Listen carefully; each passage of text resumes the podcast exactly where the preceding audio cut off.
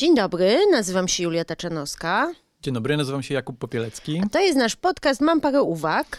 A to jest odcinek naszego podcastu, który został w pewien sposób przewidziany przez poprzednie nasze podcasty. Znaczy, to jest odcinek, w którym kumulują się ścieżki narracyjne, które e, biegną przez historię naszego podcastu. Tak, to prawda. Pięknie tu podprowadziłeś. To jest odcinek o Eternals, czyli o nowym widowisku Marvela. Nowym, no nowym, tak. Tak, ja może wyjaśnię, o co mi chodzi z tymi ścieżkami. Tak, bo, tak, bo to chyba Każdy żart, jeśli ktoś tłumaczy żart, to znaczy, że żart był słaby, ale no, najwyżej, najwyraźniej był. Nie no, ja zrozumiałam, więc mnie go zbawił. Super, to najważniejsze. Tak, Chloe Zhao, Chloe Zhao to jest, to jest jedna ścieżka narracyjna. Poświęciliśmy mhm. swego czasu odcinek jej dwóm filmom Nomadland i Riderowi. Druga ścieżka, y, oczywiście uniwersum Marvela, któremu poświęciliśmy 18 odcinków naszego 50 podcastu. 50 tysięcy odcinków, tak. Teraz się zastanawiam też, czy aby nasz podcast może nie antycypuje różnych połączeń. Wiesz, nagraliśmy kiedyś odcinek o Chloe Zhao, nagraliśmy dużo odcinków o Marvelu. Bam! Ale Chloe myślisz... Zhao kręci Eternals. Może słuchaj, może na przykład myślisz... Christopher Nolan nakręci niedługo Midsommar 2 albo o, coś takiego. Albo film o Jokerze, albo o Batmanie. To by było ciekawe. To byłoby ciekawe, y, ale pewno to się y, nie stanie. Natomiast stanie się mm. to, że będziemy teraz bardzo długo i bardzo szczegółowo rozmawiać, rozmawiać o, o nowym filmie Marvela. Tak, dokładnie. Zapraszamy.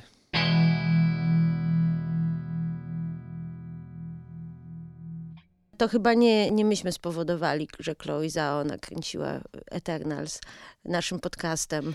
Nie, no tym bardziej, że y, jak nagrywaliśmy podcast o Nomadland, to chyba już, już wtedy wiedzieliśmy. wiedzieliśmy. Już chyba Eternals byli nakręceni Chyba był już nawet zwiastun, tak, nie nim rozmawialiśmy. Tak, tak, to prawda. Być może żeśmy komentowali nawet ten zwiastun, nie pamiętam. Dobra, Eternals. Ja bym zaczął od kontekstu. Dawaj. Po co mamy rozmawiać o Eternals, skoro możemy porozmawiać o kontekście? No i tu kontekstem jest oczywiście Marvel, nie? Który znalazł się w takim szczególnym miejscu, wydaje mi się. No bo skończyła się wielka e, saga, saga Tano, Thanosowa. Tak. Przy okazji pandemia wjechała, przy okazji Disney się rozplenił na różne serwisy, czy na różne, na jeden serwis streamingowy. Czyli, który czyli, ciągle do nas nie dotarł. Czyli Disney Plus, który wciąż do nas nie dotarł. No, no i, i, jest takie pytanie, co, co, co dalej z Marvelem? Co się dzieje? Czy tak. jest takie trochę wyczerpanie? Jest szukanie czegoś nowego i jak twoim zdaniem Eternal się w to wpisuje i generalnie jak oceniasz ten stan Marvela obecnie? No, dostaliśmy dwa filmy do tej pory z tak zwanej fazy czwartej. O jednym żeśmy rozmawiali, czyli o Czarnej Wdowie, o Shang-Chi nam się już nie chciało. Nie dlatego, że to nie, nie podobał nam się ten film, ale też żeśmy stwierdzili, że jakby ile można mówić ciągle to samo, bo ja mam wrażenie, że ciągle, że te dwa filmy, czyli Czarna Wdowa i Shang-Chi były dosyć podobne, mimo że zupełnie różne ale w sumie miały ten sam problem. Czyli początek był fajny, coś było nowego, Marvel szedł w jakąś nową stronę, a potem nagle wchodził finał, cały na biało, dokładnie taki sam jak, jak wszystkie inne filmy, filmy Mar Marvela, czyli tak jakby Marvel nie do końca ufał sobie, trochę, troszeczkę eksperymentował z tym, co można zrobić, czy można pójść w jakąś inną stronę. Trochę byśmy chcieli, ale trochę, trochę właśnie się boimy. I mam wrażenie, że Eternals są zupełnie eksperymentalną nową rzeczą, którą Marvel próbuje, ale z drugiej strony też trochę się boi i też troszeczkę powstrzymuje, w, nie wiem, konie przed galopem. To, to konie z Raidera. konie z Raidera. Nie wiem, no bo co mnie zaskoczyło, to jest to, że rzeczywiście ci Eternals, te Eternals mają tak strasznie słabe recenzje wśród krytyków w Stanach. I ja wiem, że to jest teraz naczelny temat wokół tego filmu i może to jest trochę nudne już dla kogoś, ale ja mam pewną teorię.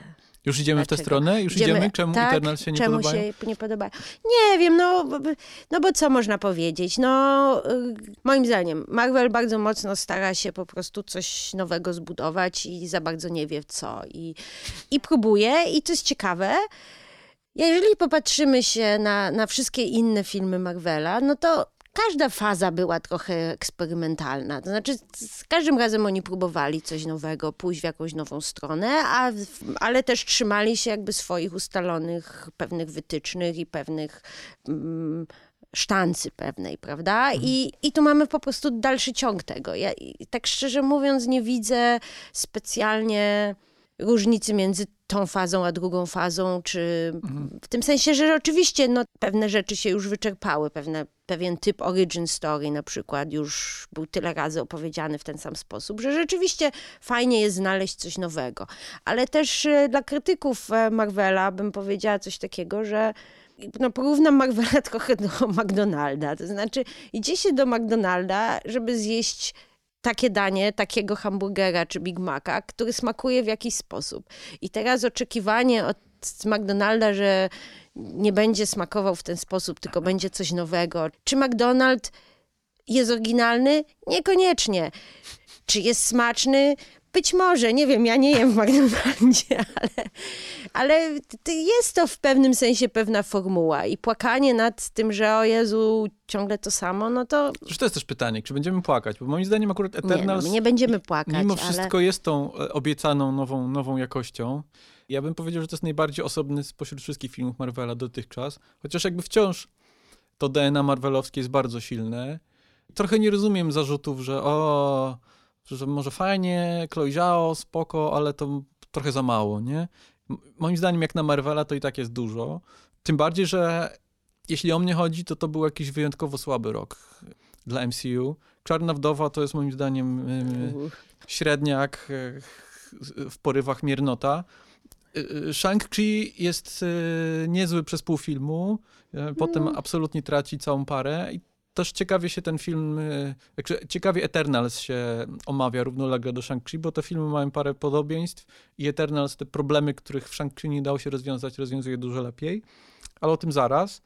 Natomiast jeśli chodzi o kwestię pokazywania czegoś nowego, eksperymentowania, to faktycznie masz rację, że Marvel, Marvel robi to w zasadzie od początku. No można powiedzieć, że pierwszy Iron Man był w pewnym sensie eksperymentem. Film o postaci, o której nikt nigdy w zasadzie nie słyszał nagle się okazuje najważniejszą postacią Marvela.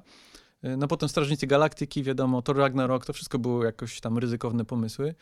Chociaż to jest coś, co Marvel musiał zrobić, żeby po prostu iść dalej. Musieli jakoś powiększyć to uniwersum, a nie kręcić w kółku Ironmana 15, a Ironmana 16. Też tak myślę. Ale Marvel też jest w takim miejscu, zawsze był w takim miejscu, ale im dalej, tym bardziej jest w tym miejscu. W miejscu mianowicie takim, że to jest wielka instytucja. I to jest, ta wielkość Marvela jest w pewnym sensie e, kotwicą. Hmm. Że, tak jak mówisz, to jest McDonald's, więc oni muszą zawsze, jakby to jest warunek ich istnienia, muszą zawsze równać mimo wszystko do jakiegoś e, szerokiego grona widzów, bo to są drogie filmy, które muszą się sprzedać, muszą się sprzedać żeby się zwrócić i żeby mogły powstać kolejne. Więc eksperymenty eksperymentami, ale zawsze jest to jakiś taki element zachowawczości silny. E, no i oczywiście jest to napięcie również w Eternals, nie? Napięcie między Chloe Zhao a, e, a dużym e, amerykańskim, hollywoodzkim studiem filmowym. Natomiast pytanie, czy to napięcie nie jest czasem też ciekawe, nie? Nie, bo mnie naprawdę strasznie denerwuje te, strasznie mnie denerwują te krytyki, że e, za mało Chloe Zhao w tym filmie, albo jakby o Jezus, instytucja przejechała artystkę, czy, czy coś takiego. Jeżeli, jeżeli posłuchamy wywiadu, którego Chloe Zhao chyba się mówi, e, Myślę, że będziemy udzieliła... wymawiać to nazwisko przez, o, na osiem różnych sposobów. Tak, to prawda. Jeżeli e, posłuchamy tu trochę autopromocji filmowej, e, wywiadu, który Chloe Zhao udzieliła Micha Michałowi Walkiewiczowi na naszej stronie, to ona mówi ciekawą rzecz, że film niskobudżetowy jest tak samo trudny do ma takie same ograniczenia jak film wysokobudżetowy, tylko są po prostu inne. Tak, dokładnie. No. Czyli to, że się nie ma pieniędzy i ma się tylko pięciu aktorów i trzeba z tym pracować i coś z tym zrobić, versus ma się po prostu gigantyczny budżet i twoja wyobraźnia jest limitem, jeżeli chodzi na przykład o efekty specjalne, czy o jakieś wykreowanie jakiegoś świata. To jest y, ciekawe y, podejście. Ja nie słyszałam nigdy, żeby ktoś tak to oceniał, bo zwykle się właśnie krytykuje te wielkie korporacje. Mhm. Ja jestem pierwsza, żeby krytykować wielkie korporacje, jak McDonald's, czy, czy, czy Marvel, czy Disney, ale ja idę po konkretny produkt. Oglądam film Marvela w konkretnym celu. To ma być dla mnie rozrywka, eskapizm, scena walki, e, śmieszne dialogi i ja nie oczekiwałam Nomadland czy The Rider po, po tym filmie. No. To jest też taka immanentna ironia wielkich e, korporacyjnych blockbusterów, które zwykle mówią nam o tym, że korporacje są złe. Nie? I tak samo jest w przypadku Eternals, filmu, który absolutnie dałoby się odczytać jako film, który y, sprzeciwia się takiemu korporacyjnemu programowaniu. E, no tak, no, no są oczywiście... ludzie, lu, y, ludzie, czyli po prostu pracownicy firmy buntujący się przeciwko szefowi. Tak, tworzą tak. związek zawodowy. Tak, tak no to, to jest też o tym film. No ale oczywiście jest to film nakręcony przez Disneya, więc Disney tutaj może sobie e, Pozwolić, spieniężać szczytne tak. ideały, póki one się mu opłacają, nie? Tak, I tak samo jest z tą taką eksperymentalną, multikulturową obsadą. Tak samo jest z kontentem LGBT w tym filmie.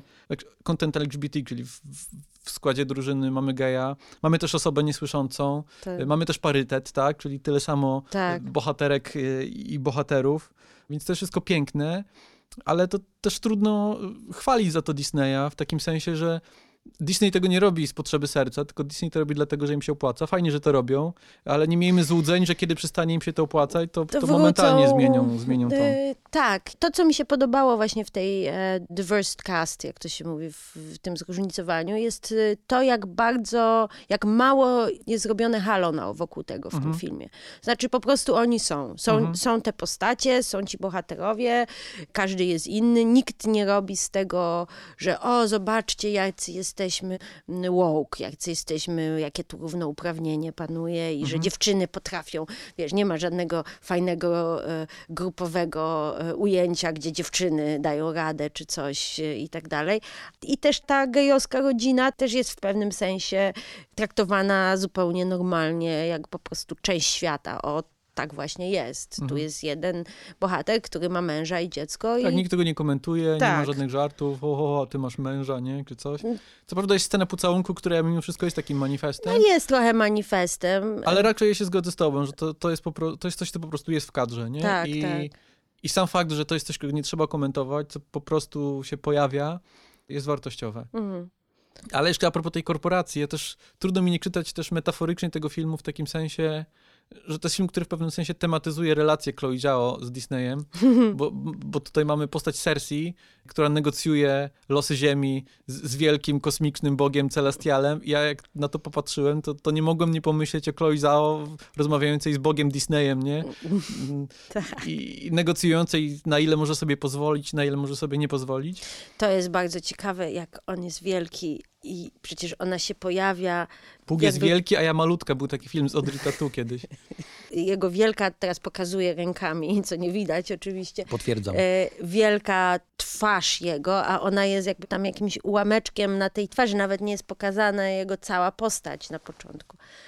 Co mi się bardzo spodobało, bo to taki właśnie pokazuje ogrom i skalę jakby tego przedsięwzięcia. No to ja bym y, przeszedł do samej reżyserki. No nie? tak, o Chloe Zhao żeśmy nagrali e, osobny podcast, w którym omawiamy jakby jej metodę pracy, jej dwa filmy The Rider i Nomadland. Zapraszamy do posłuchania. No i to też ciekawie się ogląda ten film w kontekście tamtych filmów, tak. bo trochę widać, że to jest ta sama reżyserka, e, a, a trochę czuć jakieś takie paradoksy, bo Nomadland akurat nam się tak e, średnio podobało. Znaczy, mieliśmy bardzo Prawda. mieszane uczucia co do Nomadland, zwłaszcza w kontekście Ridera, jej wcześniejszego filmu, tak. który podobał nam się absolutnie dużo bardziej. Tego może powtórzę, nie? Że, że, nasz problem z Nomadland, przynajmniej mój, mówię nie, no nasz, ale też. wydaje mi się, że tak, się co tak, do tego tak, tak, zgadzaliśmy, że to był film nominalnie taki właśnie mały, outsiderski, niezależny, ale w rzeczywistości wypadał jako taki film o biednych, nakręcony dla bogatych, i tam chyba niechcący Chloe Zhao pokazywała biedę jako wybór tożsamościowy, tak. a nie jako efekt systemowych opresji. Także to jest temat do dyskusji, nie? Ale tak. takie odnieśliśmy wrażenie. Tak. I ciekawie w tym kontekście wypada Eternals, który jest filmem nakręconym dla wielkiego studia, wielkim blockbusterem, czyli absolutnym przeciwieństwem małego, niezależnego filmu, ale filmem, który wybrzmiewa mimo wszystko dużo bardziej jakby rewolucyjnie, może tak to nazwijmy. Za, za duże słowo to jest rewolucyjnie, nie? Ale krytycznie. To jest ten mm. wątek jakby krytyki wielkich korporacji. No tak, tak, to, o którym, o którym żeśmy już mówili. Ja powiem coś takiego, że bo na czym polega siła e, reżyserii Chloe Zhao, że ona bierze że ona jest blisko bohaterów. Mhm. Skupia się na jakichś takich drobnych rzeczach, na jakichś takich relacjach międzyludzkich. Wyłapuje, wyłapuje jakieś drobne gesty, jakieś, jakieś takie, nie wiem, nawet wyrazy twarzy gdzieś tam. No, taki ma styl dokumentalny bardzo, mhm. e, o czym żeśmy też mówili. I tutaj troszeczkę ona jakby trochę idzie w tą stronę, ale nie do końca. To znaczy, bardzo ważne są relacje między bohaterami i gdzieś Chloe próbuje ich bardziej uczłowieczyć, no bo jakby od czego zaczynamy, że to są postacie większe niż życie, prawda? Mhm. Ale wydaje mi się, że tu troszeczkę jakby ten jej właśnie sposób filmowania, ta kamera z ręki, te jakieś takie niechcący, uchwycone momenty gdzieś nie do końca jakby ta inscenizacja mi zadziałała w, w, niektórych momentach. I to jest jeden z moich zarzutów co do tego filmu, do których pewnie też przejdziemy. Mhm. E, przy okazji konkretnych bohaterów, tak myślałam, e, i konkretnych scen, e, ale, mogę, ale w sumie mogę teraz nawet to powiedzieć. To, co mi zabrakło w tym filmie, znaczy, mam wrażenie, że jednak jest pewien dystans między nami a bohaterami. Ja wiem, że to jest w pewnym sensie ma być zamierzone, bo to mają być bogowie, to mają być postacie większe niż życie, e, które trwają od tysięcy lat na ziemi, e, nieśmiertelne i tak dalej. I rozumiem w pewnym sensie chęć elewacji jakby przez metodę filmowania ich, elewacji tych postaci, ale z drugiej strony wydaje mi się, że to się gryzło z, jakby ze stylem Chloe Zhao i przez to wychodziły takie dziwne jakieś sceny. Na przykład jest taka scena, gdzie jest ten atak w, w Londynie, bo ten deviant się pojawia i atakuje e, Cersei i Sprite'a i po, pojawia się Icarus, pokonują, jakby udaje się wszystko i Cersei tłumaczy postaci Kita Harringtona, zapomniałem jak on ma na imię, poczekaj. Dane. Dane. Dane'owi, czyli swojemu nowemu chłopakowi, kim ona tak naprawdę jest i tak dalej. I ta scena jest zainscenizowana, że oni stoją przy przy jakiejś witrynie. I to jest bardzo ładnie oświetlone. Ten światło z tej witryny pada na nich. To wszystko pięknie wygląda.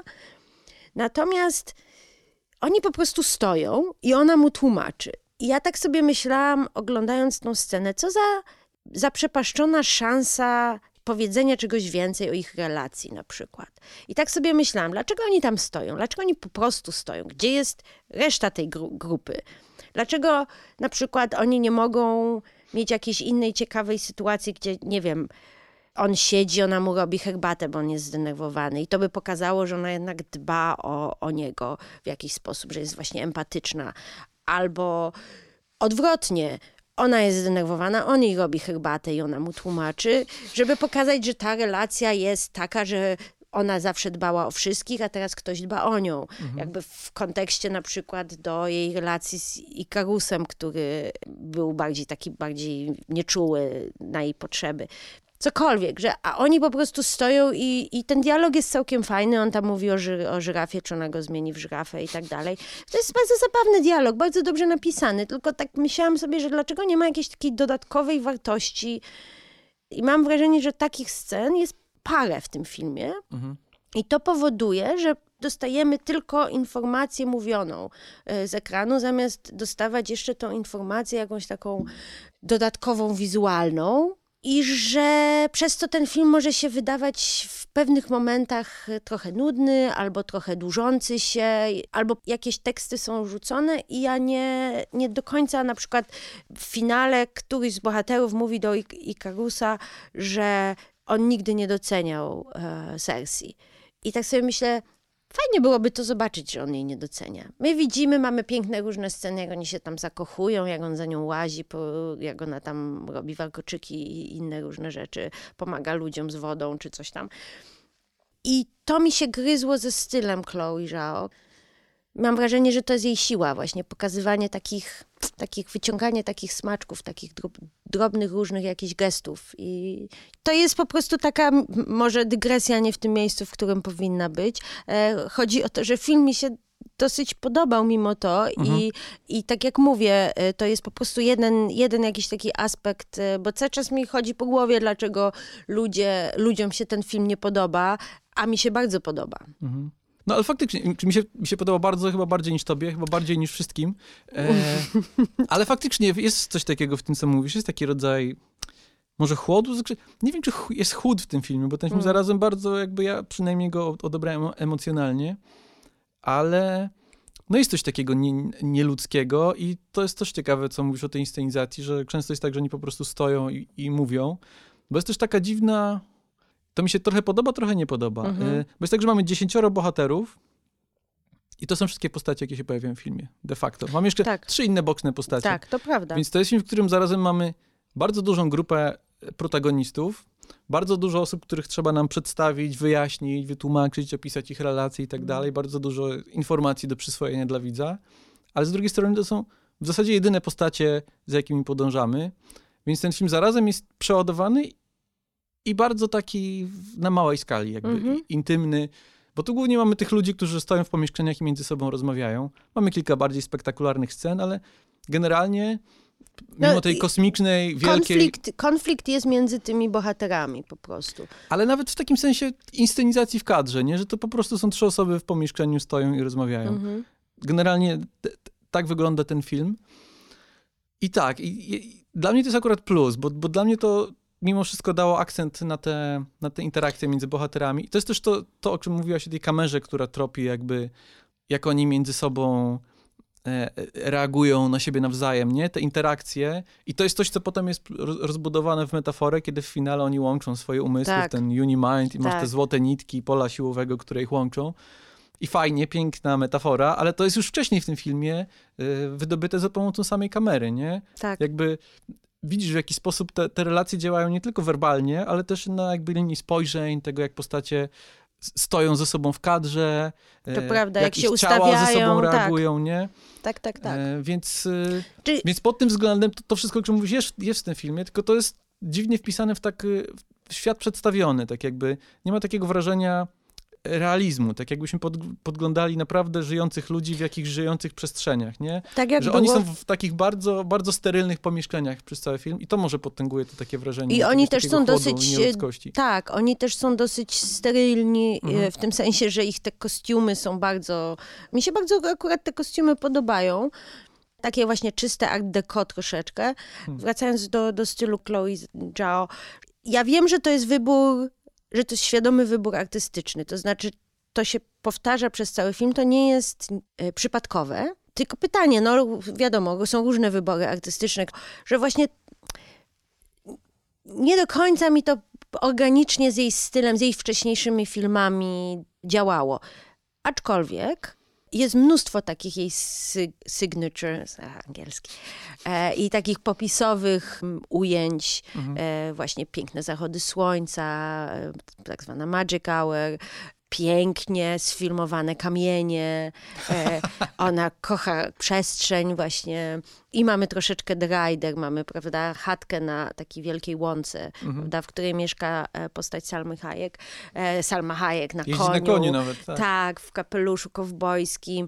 No, wszystko wygląda, ocean, wszystko wygląda bardzo, bardzo jak jej film i bardzo jak żaden inny film Marvela. Więc tutaj dla wszystkich tych, którzy y, płaczą, wcześniej płakali, że filmy Marvela wszystkie wyglądają tak samo i wyglądają jak guma do rzucia, to teraz można powiedzieć, a proszę, pięknie no właśnie, sfilmowany. To jest, to jest też ciekawe na, na, na tle czego ten film należy oceniać, bo tak jak tak. mówisz, na tle dotychczasowych filmów Chloe Zhao, to ten film wydaje się dość sterylny, sztuczny, komputerowy, tak. mechaniczny, słownik synonimów, nie? Mhm. Y, uruchamiamy.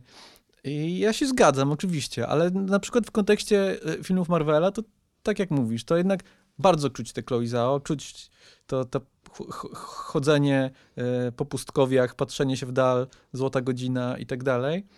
To jest jeszcze o tyle ciekawe, że operatorem filmu jest niejaki Ben Davis, mhm. który pracował już chyba przy pięciu, sześciu innych filmach Marvela. Tu mam wypisane Czas Ultrona, Doktor Strange, Strażnicy Galaktyki, Kapitan Marvel. Więc okazuje się, że tu jednak Chloe Zhao tutaj przycisnęła y, pana Davisa, który nomen omen pracował też z Matthew Vonem, pracował też z Martinem McDonaghem, więc to nie jest tak, że to jest jego y, domyślny styl, po prostu będę nijaki i dlatego tak. takie są filmy Marvela, tylko to jest to raczej ciśnienie ze strony pana Boga Disneya, żeby mm. to wszystko zuniformizować.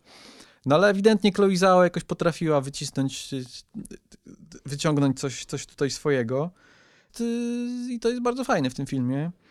Szczególnie, że ona naprawdę ma bardzo charakterystyczny właśnie ten styl, no tutaj y, Terence Malik y, można jako referencję przywołać, ale rzeczywiście ona jest bardzo, bardzo charakterystyczną reżyserką.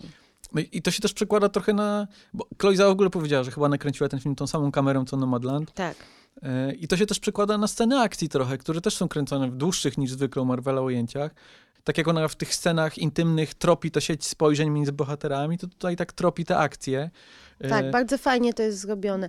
I bardzo też e, fajnie e, są te sceny, akcje nakręcone, bo, bo rzeczywiście po pierwsze, że się widzi, co się dzieje, że to nie jest właśnie mhm. pomontowane jakoś szybko, ale też, że bohaterowie jakby charakter bohaterów jest oddany w tych scenach akcji. Mhm. I tutaj można przywołać pierwszą otwierającą scenę akcji, która jest e, zachwycająca. Wjeżdża ten piękny statek kosmiczny. Nie, statek kosmiczny wjeżdża później, przepraszam. Mhm. Statek kosmiczny leci ala Odysea kosmiczna. W ogóle tam jest strasznie, skaczę z tematu na temat, tam jest strasznie dużo w tym filmie odwołań do innych filmów mhm. i nawet do odwołań do, in, do innych filmów Marvela. I to jest ciekawe, bo tak sobie pomyślałam, czy to jest cytowanie, czy to jest tak zwany homaż, czyli, e, bo, bo, to nie jest chyba zżynka, to jest po prostu jakby oddanie hołdu innym jakby filmom, które były wcześniej. A co można myśli? No nie, no na przykład e, jak e, Gilgamesz uspokaja Tinę, dotykając ręką jak Hulk i, i, Czarna Wdowa. Na przykład Sprite, która się multiplikuje jak Loki. Też jest taka scena, gdzie Cersei zamienia w motyle skałę, która na nią leci, czy tam nie w motyle, tylko w ptaki, ale to też się kojarzy jakby z walką e, doktora mhm. Strange'a z Thanosem. Więc tam jest mnóstwo takich jakby nawiązań. Wydaje to się, może być kwestia są... ograniczonych, superbohaterskich tropów, które po Możliwe, prostu zaczynają się albo multiplikować prostu, same z siebie. Po prostu mam wrażenie, że to było takie mrugnięcie okiem do, do innych filmów, do jakby naszej wiedzy. Ale to jest, podoba mi się to, co mówisz o tych postaciach w scenach akcji, bo to jest też coś o czym się często nie myśli, nie? że sceny akcji to są też sceny, które trzeba napisać i które muszą mieć odpowiednie konflikty, które muszą być odpowiednio zdramatyzowane. I to jest coś, czego nie rozumie na przykład Zack Snyder, wydaje mi się, że dla niego scena akcji to jest scena ktoś pił, fajnego pił, naparzania pił, się, nie? Tak. I chodzi o to, żeby się tylko fajnie naparzali i żeby były bardziej spektakularne ujęcia. Natomiast siła dobrych scen akcji polega na tym, że mamy też tam po prostu dobre starcie psychologiczne, tak jakby bohaterów. Czy tak jak w tej scenie otwierającej, o której mówisz, mamy po prostu opis postaci, tak. nie? Bo to jest trochę tak, to zawsze trochę tak jest, kiedy mamy większą grupę bohaterów, że oni funkcjonują trochę tak jak boys band, nie? Tak. Że wybierz swojego faworyta, tak, tak. Że, którym z Eternals jesteś. Tak, jest ten zabawny, jest ten przystojny, jest ten mądry. No i to bardzo dobrze ta, ta pierwsza scena nam wprowadza, nie? Że, gdzie widzimy to bohaterów przez działanie, przez, każdy ma też swoją własną moc i te moce też jakoś tam się e, rymują z, z, ich charakterami, e, z tym jacy są, z tym e, w jaką stronę dążą i tak dalej.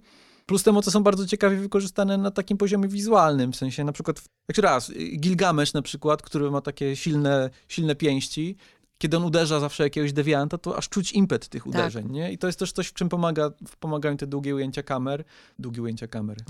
To jest też coś, w czym pomagają te, te długie ujęcia.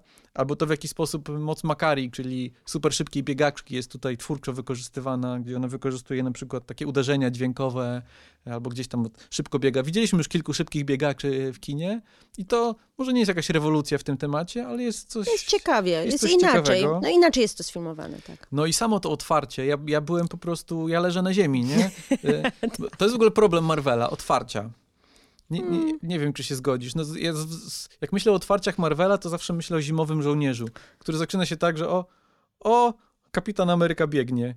Hej. Jakby, jakbyśmy byli, wiesz, w, w trzecim sezonie, ósmym odcinku jakiegoś serialu. Tak. Chociaż trochę jesteśmy, no bo to jednak no jest jesteśmy, Marvel. tak. Albo nawet, nawet Infinity War, moim zdaniem, zaczyna się jakimś takim Fajnie, że zaczyna się w środku akcji, jesteśmy jakby wrzuceni w tę całą opresję tego, że Thanos tutaj ma Tora na widelcu. Na widelcu.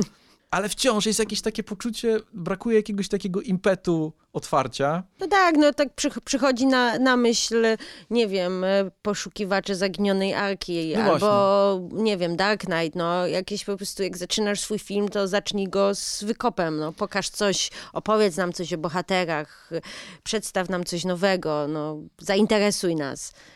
No i co jak co, ale wydaje mi się, że to akurat jest Weternas, nie? To jest Weternas. Ten początek jest epicki, no zaczyna się od jakiegoś takiego biblijnego opisu stworzenia świata. Totalnie biblijnego. Wysokie C. Tak. Potem mamy ujęcie słońca jak z jakiegoś filmu Terensa Malika. No nie, no Potem mamy Odysea Kosmiczna jak leci ten w kwadrat. Zaraz ten... zmierzam w stronę dobrze, Odysei okay, Kosmicznej. Sorry, sorry. Bo tu mamy zarazem początek Odysei Kosmicznej, gdzie czarny monolit wstępuje na ziemię. Na ziemię, ale mamy i finał Odysei Kosmicznej, gdzie jakby to nowonarodzone dziecko, Bóg e, przybywa na Ziemię.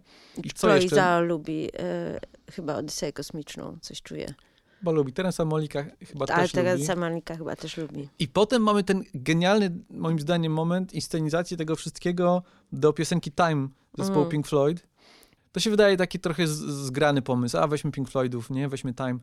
Ale to w jaki sposób to działa jest super. Tym bardziej, że ta piosenka ma tak jakby dwie tonacje. Ona się zaczyna takim bardzo podniosłym intro, który buduje jakby patos tego całego otwarcia, gdzie bogowie zstępują na ziemię i postać, y, to chyba Cersei bodajże, Cersei e, Podaje, daje, daje człowiekowi... Jak, e, jak e, Bóg... Bóg stworzenia Adama, tak, oczywiście, że tak. Kaplicy sykstyńskiej. No i to, ten podniosły wstęp time leci, pojawia się logo Marvela, który też jakoś tak bardziej w zwolnionym tempie się wydaje, przez to, że jest ten podniosły, ta podniosła muzyka, a potem ciach, muzyka się zmienia, wchodzi zwrotka, która jest taką bardziej bujającą zwrotką. Kto zna tę piosenkę, to wie, jak ona tam się toczy. Nie będziemy śpiewać. I w tym samym momencie mamy cięcie, przeniesienie się do czasów współczesnych. Właśnie to mi się też bardzo podoba, bo ja się bałam, że ten film będzie y, ze zwiastunów, tak można było wnioskować, że to będzie po prostu historia przez wieki opowiedziana. I tak myślę sobie, o Jezu, nie wiem, czy mi się chce teraz Babilon, a teraz e, coś tam, a teraz coś tam, a, a tu bardzo fajnie jest cięcie i mamy współczesny świat i mamy już jakby historia, jesteśmy już po różnych wydarzeniach. No tak, to może teraz powiem o tym, bo to jest coś, co się trochę rymuje z filmem Shang-Chi Legenda Dziesięciu Pierścieni, czyli ta struktura, ta struktura przeplatających się retrospekcji i akcji rozgrywających się współcześnie. I w Shang-Chi do pewnego momentu twórcy rozumieją, jak, jak budować taką konstrukcję, ale Chloe Zhao... E, rozumie lepiej. Rozumie lepiej, tak. No bo to chodzi o to, żeby retrospekcje nie wjeżdżały nie wiadomo kiedy, bo po prostu teraz tak nam się wymyśliło, tylko żeby to w jakiś sposób poznajemy szczegółowe informacje, żeby te informacje się nawarstwiały, nie? Tutaj... Budować też napięcie e, poprzez to, czy my znamy pewne fakty, czy mhm. bohaterowie znają pewne fakty i odkrywanie przed e, widzami nowych informacji właśnie buduje historię i powoduje, że ta historia jest ciekawsza. I, I, to też Sprawia. mi się podoba, w jaki sposób te retrospekcje wchodzą, one są budowane zawsze tematycznie, zawsze jakby ta retrospekcja pojawia się, żeby rozwinąć temat, który pojawił się w akcji współczesnej, albo te przeskoki są na postaci zrobione, nie? Mamy, tak. Są związane z, z drogą któregoś z kolejnych bohaterów.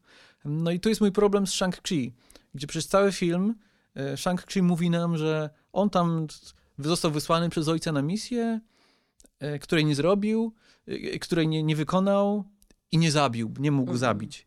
Po czym trzy czwarte filmu później Shang-Chi mówi, a jednak go zabiłem. No aż się prosi, żeby nam to pokazać, tak. nie? No to jest klasyczne po, po, pokazywać, nie mówić. Tak. Czy dramatyzować, nie mówić. Pomyśl sobie, jak e, ciekawiej byłoby, gdybyśmy na przykład dostali trzy wersje tej samej historii. W, jak w Last Jedi. W la... jakby ta retrospekcja była doprowadzona, jak można, jak mogli twórcy z nią grać, nią grać i z naszymi oczekiwaniami. Mhm. Mówię teraz o Shang-Chi oczywiście, mhm. ale y, zauważyłam też jedno podobieństwo do, do Shang-Chi teraz, że też bohater jest nam ustawiany jako pozytywny bohater, prawda, który nie zabił nikogo i mhm. potem na końcu się okazuje, że jednak zabił tego jakiegoś tam kogoś w, w ramach zemsty. I tu jest bardzo podobnie, że też nasi bohaterowie są budowani jako ci, którzy są wielkimi obrońcami ludzkości, a jednak mhm. okazuje się, że ich misja jest zupełnie inna. Więc to jest też e, coś, co, z czym Marvel bardzo ciekawie się tutaj bawi, takim odwróceniem roli, co to znaczy być bohaterem. I, ale to też mi się wydaje, że przez inne filmy Marvela też się przewija ten motyw. Tak, i to też... E, Psuje ci scenariusz. Nie, nie, nie, nie, bo to wiadomo, że to zawsze nie idzie tak po kolei. No, to, co mówisz, też się jakoś wiąże z tym, co ja widzę w tym filmie, czyli z odwróceniem takiego klasycznego Marvelowego schematu. Bo przyjmijmy, że, że, że jest to prawda. Różnica między Marvelem a DC. DC to są półbogowie, tacy prawie że antyczni herosi, którzy zstępują na ziemię i nawet jeśli jest to Batman, to jednak jest no jest, jest w nim coś takiego epickiego. epickiego, nadludzkiego, bardziej niż Iron Man, który też niby jest multimilionerem, ale jednak ta różnica Marvelowych bohaterów polega na tym, że to jednak są ludzie z wadami. To są tak. tacy superbohaterowie z sąsiedztwa. To są zawsze ludzie, którzy muszą dorosnąć do tego bycia super. Nawet jeśli ludzie oznacza w tym wypadku bogów piorunów, nie? Tak, tak. Że jakby Thor na początku swojej drogi jest bardzo taki wadliwy i ludzki, nie? I on jakby musi wznieść się ponad to, przejść tę swoją drogę. No to jest ciekawe. I tak dalej. Natomiast tutaj mamy odwrócenie. Czyli e, bogowie, oni są zupełnie jak my, tak? No, no tak, no bogowie też ludzie, to jest tak. o tym film, nie? E, mamy bogów, którzy schodzą na ziemię, odkrywają, że ta ich boska misja to może nie, nie... Nie, wcale nie jest taka fajna. To może wcale nie jest taka fajna. I jakby uczą się być wadliwi, uczą się być. E, Pozwalać sobie na słabości i na bycie po prostu e, no, człowiekiem. No. I to postawienie Marvelowej konwencji na głowie, mimo tego, że bohaterowie się tu uczłowieczają, też skutkuje takim trochę bardziej jakby podniosłym tonem. To jest też trochę to, o czym ty mówiłaś na początku, mhm. czyli o tym takim chłodzie w kadrze, nie? I tej takiej... Posągowości. takiej posągowości, może tak, bo, bo to jest film, w którym reżyserka nie boi się patosu, nie? Nie. Co jest miłe, bo często się mm, reżyserzy boją patosu. Zawsze jest trochę patosu w, w filmach Marvela, ale wydaje mi się, że tutaj ten patos jest e, bardziej patetyczny. nie, no ale też żart. nie jest podcinany humorem na przykład. Tak, tak, właśnie, właśnie w tę stronę zmierzam, bo zwykle humor, zwłaszcza w Starożytnikach Galaktyki Jamesa Gana, humor pracuje jako taki cudzysłów, nie? Taki mhm. rodzaj wentyla, ubezpieczenia, że okej, okay, jesteśmy poważni, ale puszczam oko i to jest tak trochę na niby, nie? Co, co pomaga widzom, którzy są uczuleni na, na wysokie stężenie patosu, jakoś mimo wszystko przeżyć to, mają taką furtkę, nie? Aha, to były tylko żarty, nie? Aha, Y, ktoś to wziął w cudzysłów. Ktoś powiedział, że a, to jest poważne, ale trochę niepoważne. Tak, w pewnych momentach to było nawet krytykowane przez niektórych ludzi, że o Jezu, jest taka jakaś scena, gdzie, która powinna wybrzmieć, a tutaj jest podcięta mhm. jakimś głupim humorem czy coś. Taika Waititi miał e, takie zarzuty stawiane. To może nawet przeze mnie. E, chyba Wydaje przez... mi się, że... No to jest na przykład mój problem z, z filmem Thor Ragnarok, który super działa jako sketch komediowy, ale tam, no gdzie był... trzeba dowieść jakby ciężar drogi Tora, dramatyzm tego, co przeżywa, kiedy trzeba właśnie pokazać trochę patosu, to moim zdaniem Tajka nie do końca do, dowozi. Ale to jest chyba moja jakaś hmm. osobista opinia, bo ludzie raczej lubią ten film. I jeszcze tak, żeby było jasne, to nie jest tak, że w Eternals nie ma humoru. Jest mnóstwo humoru nie, w tym filmie. Jest bardzo jest nawet film. kilka scen, w których ten humor pracuje, tak jak mówię, że to jest jakby rodzaj takiego wentyla. Na przykład jest taka scena, że grana przez, przez Angelinę Jolie Tena robi taką zagrzewającą do walki e, przemowę, żeby zmotywować Cersei do jakby wzięcia ciężaru odpowiedzialności na siebie. Po czym za chwilę wchodzi Fastos, jakby ewidentnie z, z tą, z tą samą, samą, intencją, na co Tena mówi, ja już zrobiłam tę przemowę. I to jest tak. oczywiście wzięcie w, w cudzysłów w konwencji zagrzewającej tak. do walki przemowy, ale więcej wydaje mi się jest momentów humoru w tym filmie, które pracują tak jakby obok patosu, które nie, nie, nie umniejszają tego patosu, tylko ten humor raczej służy do budowania relacji między bohaterami. Tak, i, i co jest jeszcze też śmieszne, że te same sceny, które są w zwiastunach pokazane, mhm. śmieszne, w zwiastunach kompletnie nie grały, a w filmie są inaczej zmontowane, w ogóle zupełnie o coś innego chodzi i są mhm. naprawdę zabawne. I muszę powiedzieć, że zwiastuny do tego filmu, do Eternals, bardzo mi się nie podobały.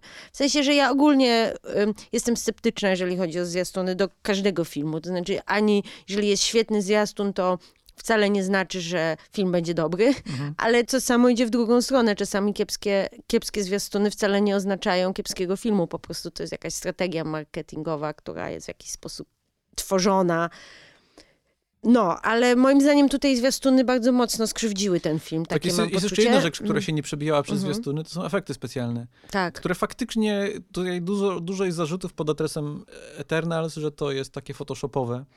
I faktycznie miejscami jest to photoshopowe. W Jakby, których miejscach?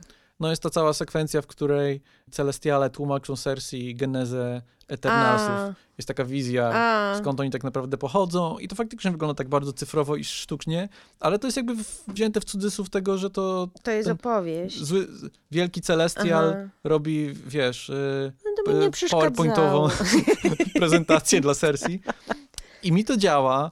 Plus są jeszcze... Y, Tam jest taka scena, która mi się z Ex Machiną skojarzyła, gdzie Cersei ogląda swoją, swoją siebie jakby mhm. tworzoną i taka część twarzy jest jak z Ex Machiny. Plus jeszcze są dewianci, którzy też wyglądają tak trochę może trochę komputerowo, chociaż mi się akurat bardzo podoba ich design. Oni są tacy jacyś tacy organiczno-ceramiczni. Jacyś tacy dziwni, tak. Ja nie mam E, opinii na temat dewiantów, w tym sensie, że po prostu są potwory, CGI-owe mhm. potwory i wszędzie są CGI-owe potwory w każdym filmie Marvela, więc to jedne są lepsze, drugie są gorsze, ale niby, niby czym się różnią one od czasu, od Ultrona, z czasu Ultrona, czy innych jakichś armii bez twarzy, no... Chociaż moim zdaniem właśnie dewianci się tutaj różnią, że oni oczywiście mm. grają jakby w strukturze całego filmu rolę drugorzędnego e, przeciwnika, czyli armii komputerowych twarzy, potworów, tak. które gdzieś tam trzeba pokonać.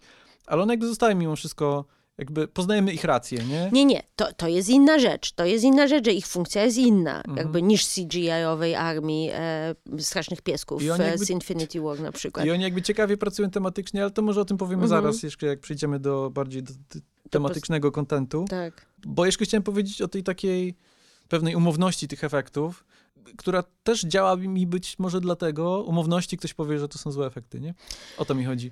Działa mi też dlatego, że ten ton jest trochę inny, że po pierwsze mhm. to nie jest realistyczny, że, że to mimo tego zapatrzenia Chloe Zhao na świat, Złotej Godziny i tak dalej, które też jest takie dość niemarvelowe, to mimo wszystko to jest bardzo taki fantastyczny, fantazyjny film i też kojarzy mi się trochę, nieprzypadkowo tutaj Bollywood jest chyba przywołane, mamy Kingo, który tam występuje tak, w, tak. w bollywoodzkiej sekwencji, bo mi się to trochę kojarzy bardziej z takimi azjatyckimi kinematografiami, e, z Bollywoodem, z anime, gdzie te przeskoki między tonacjami są I... też w pewien sposób jaskrawsze i jakby one nie wchodzą w sobie nawzajem w drogę, chociaż powinny, nie? Mhm.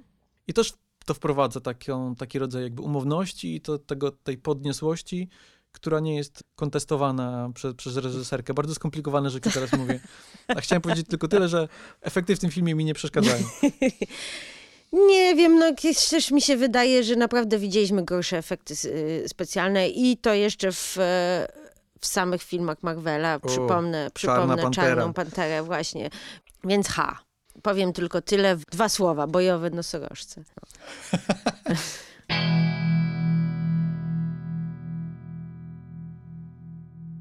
Więc tak, skoro mamy dziesięcioro postaci, to ja bym może przejechał się teraz po kolei po, po postaciach. Przejechał nie w sensie skrytykował te postacie. Już właśnie chciałam zrobić tą uwagę. E, o nie. Bo to one po prostu jakby naświetli bohaterów, zwłaszcza, że to bohaterowie są jakby fabułą w, w, tym filmie, nie? To wszystko się rozgrywa tak, na, na, relacjach, na między, relacjach nimi, między nimi, na problemach, tak, które tak. każdy z nich wprowadza. Tak, bo to, tutaj nie ma właściwie wilana. Nie ma jakiegoś jednego wielkiego, złego bad guy'a, który y, ma strasznie evil plan, y, zły plan, żeby zniszczyć świat i tak dalej, tylko jakby każdy ma swoją rację, co też jest bardzo ciekawe, mhm. E, bo nawet dewianci, tak jak już żeśmy powiedzieli wcześniej, mają swoją rację, że mhm. oni zostali też stworzeni w jakimś sensie i tutaj też właśnie ciekawie ten motyw e, ewolucji, chyba znowu ci przeskoczyłam, motyw ewolucji pracuje i motyw życia, śmierci, odrodzenia, powstawania czegoś nowego z czegoś starego i, I też po, zmiany, nie? I zmiany jak, i jak poświęcenia. Ktoś, jak czas pracuje, nie? Że tak. Poszerza się świadomość albo ogranicza się świadomość. Tak. Tak, i praca pamięci też, prawda? Mhm. Tutaj właśnie w postaci Tiny jest to bardzo ładnie e, zarysowane, co pewnie też powiemy, jak przejdziemy do tej postaci. No to zacznijmy od Cersei, skoro to Cersei jakby jest w zasadzie... Sercem. No sercem, chyba tak sercem. trzeba ją nazwać. Tak. Cersei jest sercem, Cersei jest główną bohaterką, prawda? Od niej się właściwie zaczyna mhm. ta część współczesna. Ona ma też nowy związek z e, Danem, granym przez Kita Harringtona. Z Dane'em. Dane'em, o, sorry. E, więc Dane, chciałam tylko jedną rzecz powiedzieć, zanim przejdziemy do Cersei. Kit Harington jest naprawdę dobrym komediowym aktorem, czego absolutnie nie widać, w, nie było widać w Grze o Tron, ponieważ e, był cały czas smutny i przemarznięty i prawdopodobnie, e, ale widziałam go kiedyś w odcinku Saturday Night Live, e, czyli takiego komediowego, sketchowego programu, gdzie mm, to jest bardzo dobry program, jeżeli chodzi o sprawdzanie, czy dany aktor, który ci się może wydawać, że nie ma jakby komediowego timingu albo nie jest w ogóle dobrym komediowym aktorem. I nagle okazuje się, że całe mnóstwo aktorów jest po prostu świetne. Y, na przykład e, Chris Hemsworth był e, takim odkryciem dla mnie, mhm. E, bo właśnie też zobaczyłam go nagle w Saturday Night Live i pomyślałam sobie, wow, wow, wow, on jest zabawny. No i potem się okazało, że jest zabawny, bo tak, no bo jest zabawny. Y, koniec kropka, więc Kit Harington też jest zabawny. Też do Kita Harringtona w ogóle mi się podobała ta jego postać, sposób w jaki ten Dane Whitman jest tu wprowadzony. Jakby, jeśli miałbym spytać, losy której postaci na przyszłość interesują mnie, mnie najbardziej, to akurat tej to postaci. Właśnie... On też dostaje własną scenę po napisach, gdzie wyjmuje swój magiczny miecz i zanosi się na to, że stanie się czarnym rycerzem. Tak. On też tutaj robi jakieś aluzje do postaci swojego wujka, mhm. który w komiksach był poprzednim czarnym rycerzem, czarnym charakterem, ale pojawia się też głos, który mówi do niego z zakadu. Nie wiem, czy wiesz, czyj to jest głos. Wiem, bo przeczytałam, ale byłam bardzo zdziwiona, jak pierwszy raz usłyszałam, bo nie, nie rozpoznałam, a potem mi się, bardzo mi się wstyd zrobiło, że nie rozpoznałam, bo to jest Mahershala Ali, tak. który ma być Blade'em, mhm. co jest ciekawe szereg pytań. Szereg pytań. Czy Kit Harington pojawi się w filmie o Blade'zie? Nie wiem, e, bardzo lubię Kita Harringtona i to nie tylko z, jakby przez grę o Tron, bo tam akurat mi się wydawał najnudniejszą z postaci. To jest w ogóle znamienne, że mieliśmy mówić o Cersei, a mówimy o Kicie o Harringtonie. Kicie Harringtonie, to mówi ale... Trochę, to mówi trochę, trochę o postaci, postaci Cersei. Cersei. Tak, niestety. Niestety to jest postać no jednowymiarowa, no.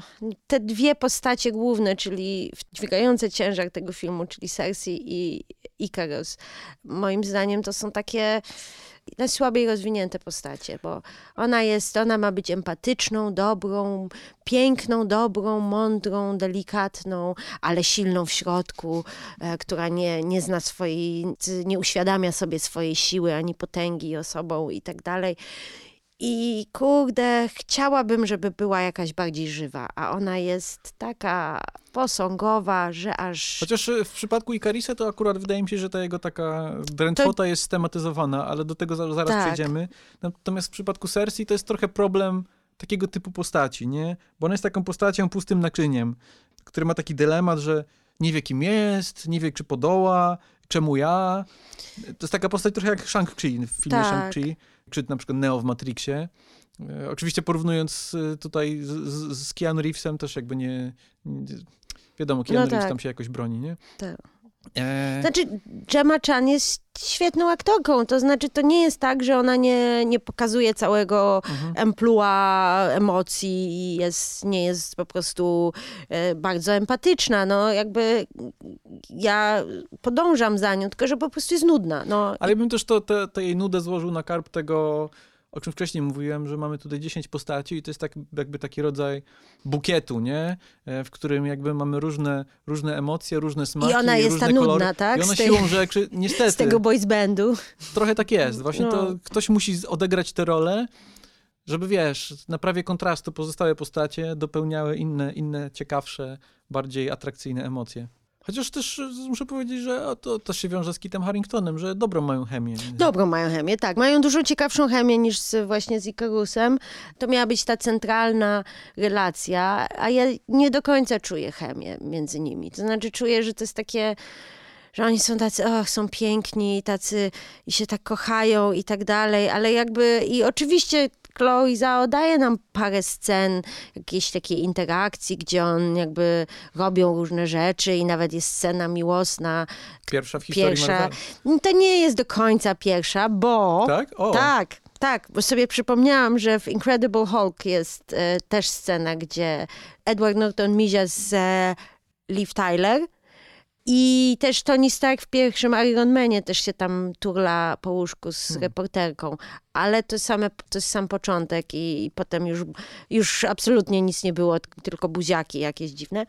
Chociaż jest to, e, ale to jest łóżkową, miłosną, jest taka dość aseptyczna. Nie? A tak, i taka właśnie też posągowa i tak sobie myślałam, ojej, ten kamień, na którym oni leżą, zimne. Ale to są bogowie. Zimne i Im kamień twa- nie straszny. twarde i jakoś niewygodnie, że ja bym chyba jednak przeniosła się na ich miejscu gdzieś indziej. Przecież to jest też taki problem, y, że to jest związek, który ma nie działać, nie?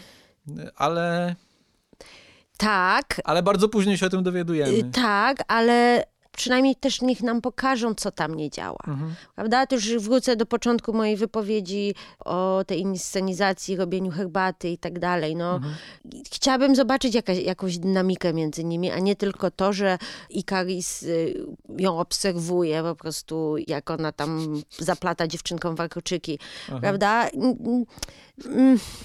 Co się tam między nimi stało i to, to też mi nie, do, do, nie pracowało tak do końca. Jakby, bo wiemy, że chodzi o to, że on ma tajemnicę, e, że świat się kończy i mhm. nie chce się tą tajemnicą z nią podzielić, czy nie może, czy boi się, że jej wszystko powie mhm. i dlatego odchodzi. Ale też chciałabym jakieś reperkusje tego zobaczyć, a nie tylko tyle, że ona mówi, jest mi smutno. Tak samo mhm. chętnie bym zobaczyła jakąś jeszcze zazdrość albo jakąś rywalizację między, między braciami jest. Stark. Przecież tego trochę jest. To, to swoją drogą mamy dwóch braci Stark i Cersei, tak? Tak. E, chociaż to jakby parę dobrych żartów jest, które to spienięża. Zwłaszcza żart z, z Breaking Up, tak. czyli z, z tak, łamiącym się połączeniem. Tak, ale to jest w ramach żartu, a po prostu mhm. nie ma tutaj, że któryś z nich jest właśnie niezadowolony. Z jak... Za mało mi. Chciałabym mieć więcej. No, chciałabym mieć więcej tej relacji, żeby tym bardziej być poruszona na samym końcu, kiedy on jednak postanawia jej nie zabić, bo jednak ją kocha i, mhm. i przyłącza się do niej w pewnym sensie, do tego Unimind. To jeszcze zanim y, przejdziemy do Icarisa, mhm. to tylko ciekawostka, bo to, jest druga rola Grammy Chan w, tak. w, Marvelu. Ona wcześniej występowała w, w Captain Marvel. Albo zielona Jako i... Minerva, była niebieska. Niebieska. Chyba niebieska, wydaje mi się, że niebieska. Myślisz, że twórcy w Marvelu pomyśleli, a jak była niebieska, to nikt, nikt jej nie pozna? Czy o co to chodziło? Czy to też zostanie wy, wytłumaczone, że ta może Minerva była po prostu kopią e, Eternalsów? Nie, myślę, że nie. Myślę, że... Że w ogóle już nikt więcej o tym nie, nie wspomni. Tematu. Tak, okej. Okay. No dobra, to o Ikarisie już trochę porozmawialiśmy. Mm. Po, porozmawiajmy więcej. Bo Ikaris jest... jest ciekawszy niż Cersei. Jednak muszę powiedzieć, że Richard Madden jest had, bo tak jak, e, jak pierwszy raz oglądałam e, ten film, to myślałam, o Jezu, jaki on jest drewniany i, i taki nudny, i jest takim nudnym typem i w ogóle mi się nie podoba, to jednak teraz stwierdzam, że nie, nie, jednak jest chat. I bardzo mi się podoba, jak on lata. On tak lata, tak jak baletnica, w tym sensie, że tak lekko i tak jakoś bez wysiłku, jakby tańczył troszeczkę i to mi się hmm. podoba. Takie to jest eleganckie. Hmm. O, tak to ujmę. Natomiast postać jest chyba celowo, no to jest taki sługus, nie. E, to brzydkie Myślałem, słowo. że powiesz Superman, a powiedziałeś sługus. Ale... Sługus, ale jest w, w, pewnym sensie, no jest takim zatwardziałym e, pracownikiem korporacji, mhm. no, który ma wykonywać rozkazy. On wykonuje rozkazy. O, wykonywać rozkazy. To jest ta postać. Tak, no Superman. Tu kilka mamy poważnych takich y, tematów. Właśnie to jest, to jest wielka zaleta tego filmu, wydaje mi się, że on mówi o dość skomplikowanych rzeczach w taki bardzo przystępny sposób i bardzo ładnie je przepisuje na y, spektakl superbohaterskiej naparzanki, mhm. czy na, na emocje, relacje między bohaterami. Część tych rzeczy jest powiedziana wprost, część pracuje tylko w podtekście, ale bardzo, bardzo jest czytelna, można sobie to, to dopowiedzieć. I to jest jedna z tych rzeczy, tak? To jest dylemat. No tak, no bo Ikaris jest po prostu żołnierzem, który Rozkaz jest dla niego jakby e, najwyższą wytyczną. W pewnym sensie jest też wymówką moralną. E, jakby on, chociaż on się absolutnie utożsamia jakby z tymi rozkazami, chociaż Utożsamia się, ja bym powiedziała. Utożsamia się, chociaż czuje, że to jest niefajne jakby dla, dla jego relacji e, osobistych. Osobistych, tak. tak. I, I, to jest ten jego problem. No tak, bo on jakby nie mruga okiem, e, żeby poświęcić swoją rodzinę i swoich najbliższych ludzi, z którymi spędził mhm. e, ostatnie kilka tysięcy lat, żeby wykonać rozkaz e, wyższej instancji, której nawet nie zna. I on oczywiście jest figurą Supermana, ale zanim o tym Supermanie, to on jest też figurą antykapitana Ameryki. Nie wiem, czy zwróciłeś na to uwagę. To jest taka scena, że oni sobie siedzą przy stole, tak, bo zresztą w zwiastunie żartują i e, skoro nie ma kapitana Rogersa, to kto poprowadzi Avengers? Ja tak. mówię, o, ja mógłbym poprowadzić. I to jest bardzo ironiczne, nie? Bo zwróćcie uwagę, jak wygląda postać kapitana Ameryki, e, jak jest budowana we wszystkich filmach Marvela. Mówiliśmy już zresztą o tym mm. nieraz a mianowicie zbudowana tak, że on jest nomen omen żołnierzem, ale zawsze konflikt, który on wprowadza, polega na tym, że on nie chce wykonać jakiegoś rozkazu, tak. że on jakby ma wewnętrzny kompas moralny, który jest silniejszy niż ten edykt, który dostaje z góry. No i Karis okazuje się, że nie dorasta do tego kapitana Ameryki, nie? mimo że jakby jego moce są stukrotnie potężniejsze niż w przypadku kapitana Ameryki, to jednak serce jest i sumienie, no to jednak nie to, co, co u tak. Steve'a Rogersa.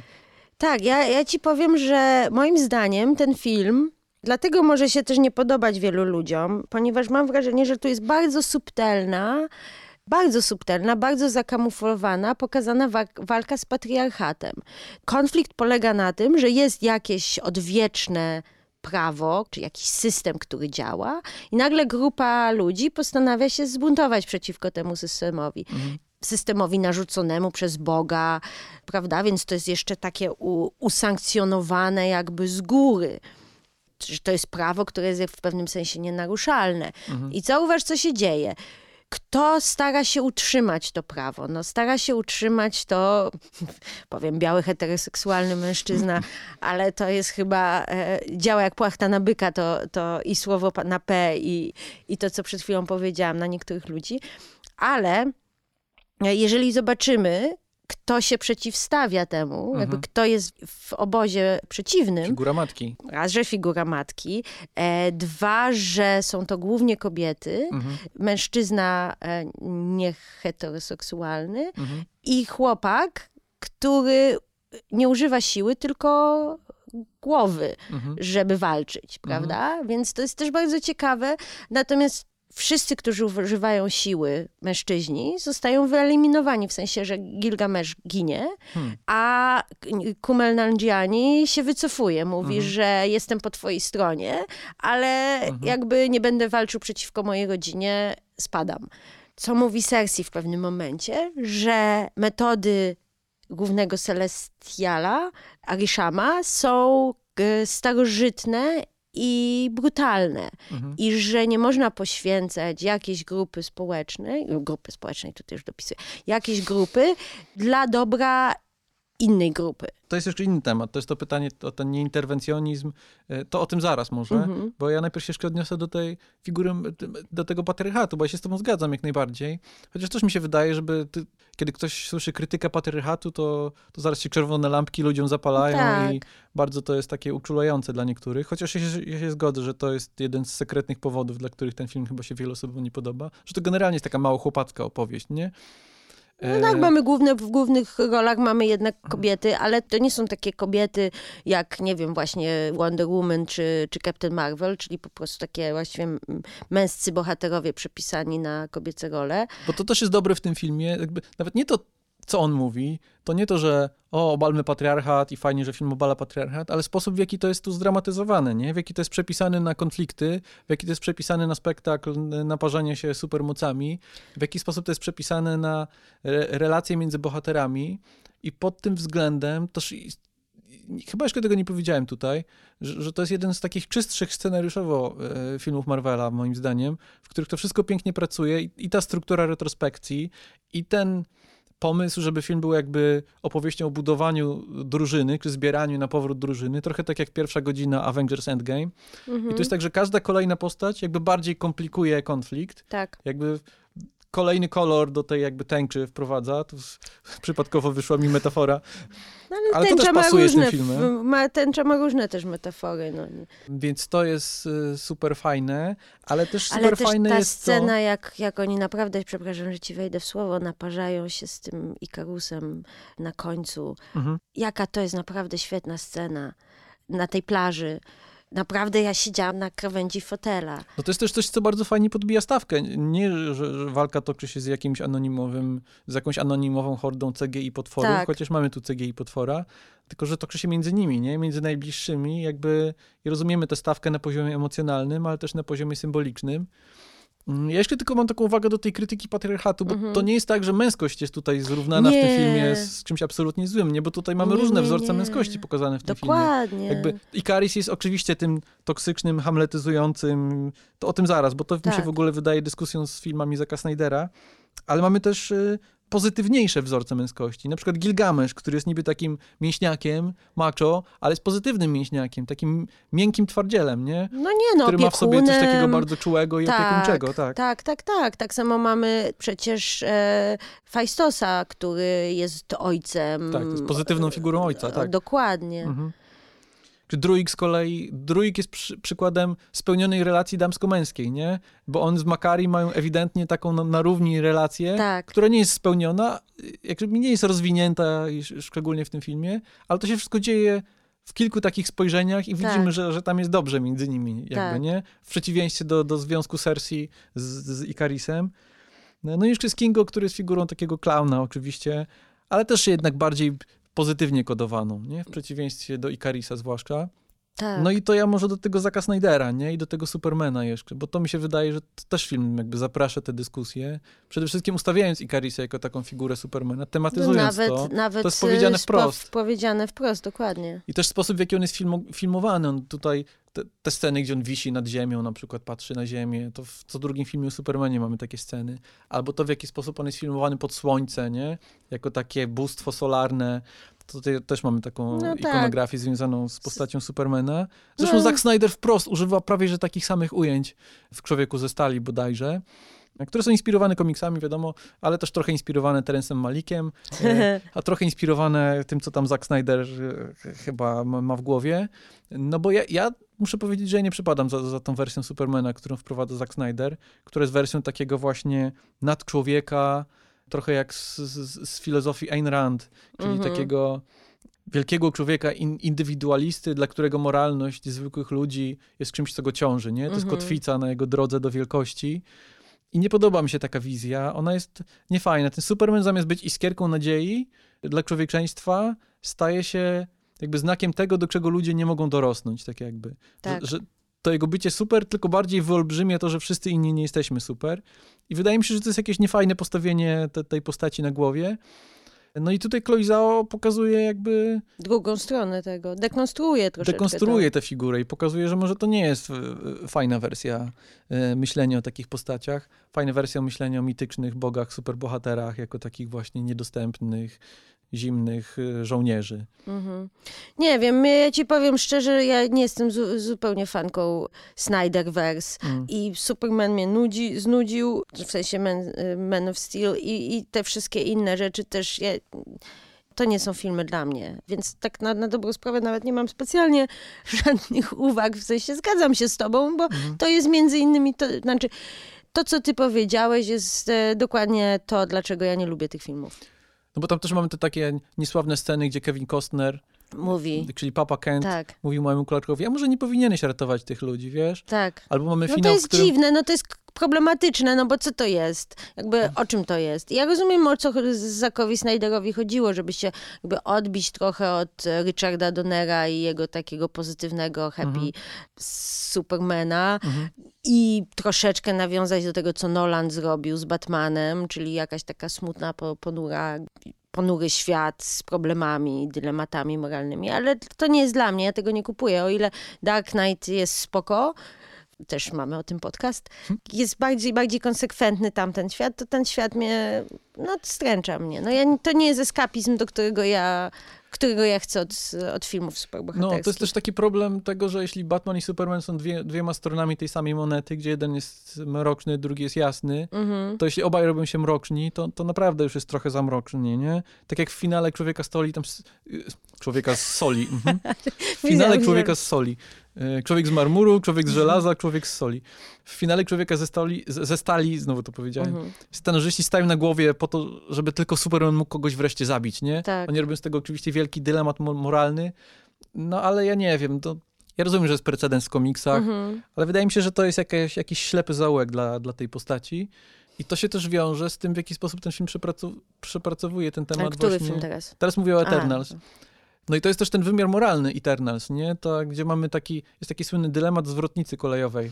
Tak. Pociąg jedzie może, może zabić grupę osób, nie? Ty możesz przestawić zwrotnicę kolejową, ocalić pięć osób powiedzmy, ale pociąg wjedzie na drugi tor, na którym jest jedna osoba. I pytanie, czy możesz zabić jedną osobę, żeby ocalić pięć innych? Mhm. I to jest też coś, co fajnie w tym filmie jest pokazane, przez ten dylemat jakby Eternalsów, bo się okazuje, że Ziemia jest inkubatorem dla kolejnego Celestiala, który kiedy narodzi się, Ziemia oczywiście zostanie zniszczona, ale dzięki temu, że narodzi, narodzi się nowy Celestial, to powstanie szereg nowych planet.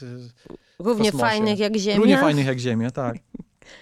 No ale innych. No tak, ale wszyscy na Ziemi zginą, prawda? Mhm. I to jest bardzo ciekawy dylemat. Trochę mi to Kapitana Amerykę przypomina mhm. z Infinity War, gdzie on właśnie mówi, że we don't trade lives, prawda? Vision mhm. przywozi Visiona do Wakandy i tak dalej. Mhm. I wiadomo, co się tam wszystko dzieje. No i tu mamy podobny, podobny konflikt, y, który jest bardzo ciekawie rozwiązany, zarysowany. Ja jeszcze mam dalszą interpretację, która trochę się wiąże z tą interpretacją Snyderowskiego Supermana jako toksycznego y, Herosa. I to jest interpretacja dziwna postaci Sprite. Mhm. Chciałbym tutaj przejść do postaci Sprite gładko. Mhm. Bo postać Sprite, zastanawiam się, czy to nie jest komentarz do figury fana fana, który jest uwięziony w postaci dziecka, który jest ślepo zapatrzony w postać tego fajne. toksycznego superbohatera, nie?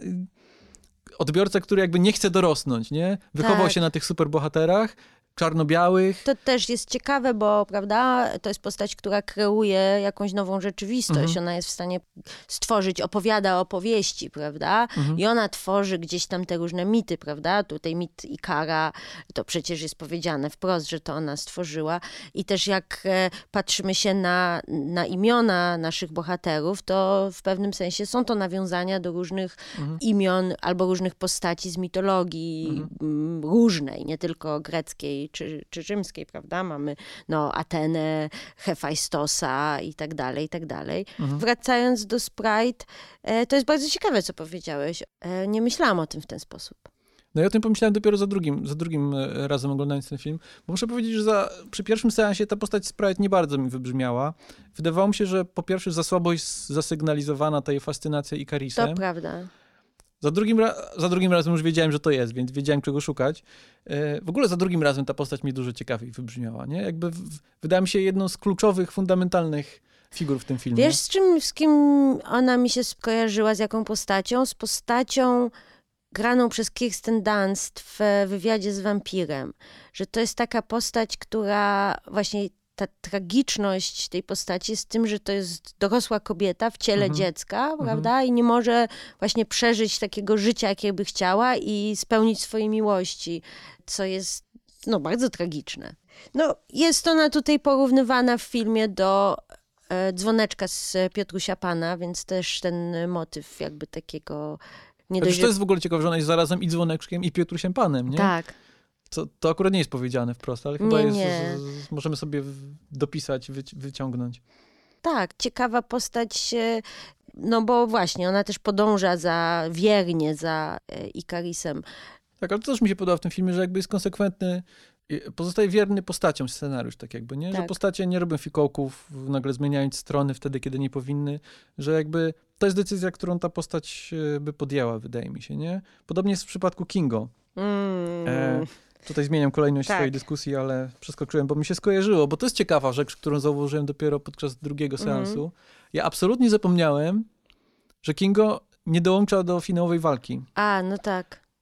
Gdybyś mnie spytała o to po pierwszym obejrzeniu tego filmu, powiedziałbym ci, że oczywiście dołączył do tak. nich, nie? Wydawało mi się, że to jest postać, która jest ustawiona w, w, według takiego schematu, jak na przykład ustawiony jest Han Solo w Nowej A, Nadziei, że... w pierwszych Gwiezdnych Wojnach. Tak. Że on jest taki fajny, on jest cool, trochę śmieszny, ale nie chce się angażować, odchodzi, ale oczywiście w kluczowym momencie wraca i pomaga. Nie wiem, w mojej pamięci on wrócił i pomógł w którymś mhm. momencie. To, to jest ciekawa też refleksja na temat tego. Mam ciekawą refleksję. Mhm. Ciekawa refleksja na temat tego, jak pracują takie schematy narracyjne, nie? Że możemy oczekiwać, że on się wypełni, do tego stopnia, że nawet nie pamiętamy, że się nie wypełnił. Mm. Ale to, to, się wiąże z tym, co mówiłem o Sprite, że podoba mi się, że scenariusz pozostaje konsekwentny, jakby wiarygodny y, wobec tego, jakie są te postacie, kim one są i jakie decyzje by podjęły, a jakich by nie podjęły. Tak, mi się podobało, jak, e, jak on jest bardzo rodzinny, prawda, Kingo, e, że rzeczywiście on się przeciwstawia Ikarusowi i mówi mu, że znaczy, że jakby jest po jego stronie, ale nie, nie chce również zwrócić się przeciwko swojej rodzinie. Tak jak w sukcesji. No. tak. Kolejny metawątek naszego podcastu. Tak, e, tak, no plus Kumel Nandzianie jest zabawny, no ale to żeśmy wiedzieli, że on jest zabawny. To, że dopakował do tej roli też było wielkie halo o tym. E, może niektórzy fani byli zawiedzeni, że jednak nie zdejmuje koszulki, bo rzeczywiście nie było, e, nie było obligatoryjnego nagiego torsa w każdym filmie Marvela jest... Czy Ikaris nie pokazuje w którymś momencie? Właśnie chyba nie. Hmm, ciekawe. Właśnie nie, nie. Znaczy niby jest ta scena, e, scena miłosna, ale tam trochę jego pleców widać, więc nie wiem, czy to się liczy. Mhm. Ale to jest też ciekawe, że zwykle jest e, mhm. nawet przez 5 sekund, a tutaj, tutaj nie ma. To jest jedna z rzeczy, które Chloe Zhao wynegocjowała z Disneyem. Możliwe, że... Bez klat. Bez klaty, zero klaty. Powiem tak, troszeczkę ta scena bollywoodzkiego tańca była troszeczkę za mało energetyczna, jak dla mnie, taki minus. No, ja w ogóle się zastanawiam, czy to nie jest trochę taki żart, wiesz, z, sprzed 20 lat, mm -hmm. że ho, ho, ho, ale to Bollywood jest śmieszne, nie? Mm -hmm. Wydaje mi się, że już jesteśmy... Tak, za tym. Że już jakby wiemy, jaki jest Bollywood, jakby umiemy czytać te konwencje mm -hmm. i... W, czy my, nie wiem, no kto, nie. kto, to jest my, o których mówię, ale wydaje mi się, tak. że generalnie ludzie zachodu, tak powiedzmy, tak. nie? Że jeszcze 20 lat temu nie wiem w którym roku Czasem Słońce, Czasem Deszcz trafiło do polskich kin, ale to mhm. było na początku XXI wieku jakoś. Mhm. No i jakby zaczęliśmy się uczyć tych filmów, nie? E, I wydaje mi się, że teraz to jest konwencja dobrze znana i dobrze rozpoznana. E, I nie, nie trochę... wydaje mi się, że, że mi się wydaje, że to bardziej y, słabość tej sceny polega na tym, że Kumel Nanjiani nie jest aktorem bollywoodzkim, to tylko też. jest komikiem i hmm. może nie potrafi za dobrze tańczyć, więc hmm. oni zrobili taką choreografię pod niego, którą on tak, był tak, w stanie. bardzo statyczny tam jest, e, tak. tak, tak. Bo potem jak tańczą te panie same, to, to, to wygląda dużo lepiej. Ale w ogóle ten jakby ten humor, jaki on wnosi, ta lekkość, to tak strasznie mi się podoba, że on wymyślił całą tą historię, że że jest swoim dziadkiem i pradziadkiem i jest całą dynastią słynnych bollywoodzkich aktorów. Fajna postać. No i tu już ba bardzo fajna jest też ta postać Karuna, czyli tak. tego jego lokaja, chyba on tak, tak. się przedstawia. I to też dziwnie mi się rymuje trochę z Suicide Squad Jamesa Gana, gdzie też mieliśmy postać takiego normalsa wrzuconego między tych większych niż życie e, bohaterów. A. Tam to była postać bodajże Miltona, czyli takiego faceta z reklamówką, który gdzieś tam chodził z głównymi bohaterami. I on oczywiście ginął, ale jakby ta jego śmierć też była tam stematyzowana, nie? I to była w pewnym tak. sensie dyskusja na temat tego, jak takie postacie są pomijane przez narrację, tak, tak jakby, nie? To są tacy wy, wyrzutkowie, wyrzutkowie narracji o wspaniałych, mm. wspaniałych superbohaterach i gdzieś tam zawsze ktoś zginie i nikogo to nie obchodzi. To jakby Miltonowi oddano sprawiedliwość i tutaj ten Karon też w pewnym sensie jest postacią, która jest puentą wielu żartów, ale też nie mamy takiego poczucia, że to jest ktoś y, w pewnym sensie wykorzystany przez, przez film, nie? Nie, nie, no to jest jakby nasz... E, my jesteśmy Mil nie Miltonem, Boże, tylko Karunem. Karunem, prawda? My jesteśmy tymi, tym zwykłym człowiekiem, który mówi, hej, hej, uratujcie nas jednak. On zresztą nawet mówi w pewnym momencie, ja mogę być uprzedzony, bo jestem mieszkańcem ziemi. Więc jakby chętnie bym się dał uratować. I też y, właśnie fajnie jest być w patrzeć się jego oczami na tych bogów, czy na tych w ogóle, na ten fantastyczny spektakl. To może teraz duet. Duet. Nasz ulubiony duet. Czy to jest twoja ulubiona postać, Angelina Jolie? Nie, to jest w ogóle ciekawe. To jest trochę się wiąże z tym, co mówiłem wcześniej, że to jest jak mm. boys band, nie? I wybierz tak. sobie swojego ulubionego Eternalsa. Ja nie wiem, kto byłby moim ulubionym, znaczy, kto byłby mną, mm-hmm. to jest do dyskusji. To są dwie, dwa mm-hmm. tematy, nie? A, Jeden, tak. kim jesteś, a dwa, kto jest twoim ulubionym. No ja mam tu z pięcioro ulubionych, mm-hmm. ulubionych postaci. Też wszystkich prawie lubię. Ale jedną z tych pię- pięciorga ulubionych postaci, ku wielkiemu zdziwieniu samego mnie, jest postać Teny, grana przez Angelinę mm-hmm. Jolie. No ja nie jestem jakimś wielkim fanem Angeliny Jolie, ale ja już to chyba mówiłem gdzieś, czy pisałem, że, że to jest moim zdaniem jedna z... Na... Inaczej, rzadko w swojej karierze Angelina Jolie była lepiej obsadzona. Mhm. Bo to jest rola, w które, która jakby absolutnie przepracowuje Angelinę Jolie w pewnym sensie. Ten taki dysonans, który jest w tej aktorce, który jest może ciekawy, nie? To, że ona z jednej strony jest taka nieludzka, posągowa, no, e, przepiękna, tak. A z drugiej strony ma coś takiego w sobie kruchego i, i złamanego i pękniętego. Też często gra takie postacie, nie? Przerwanej lekcji muzyki i tak dalej. No i Tena jest właśnie taką postacią, która zarazem jest boginią, ale... Złamaną. No, można powiedzieć, że cierpi na y, zespół stresu pourazowego albo depresję.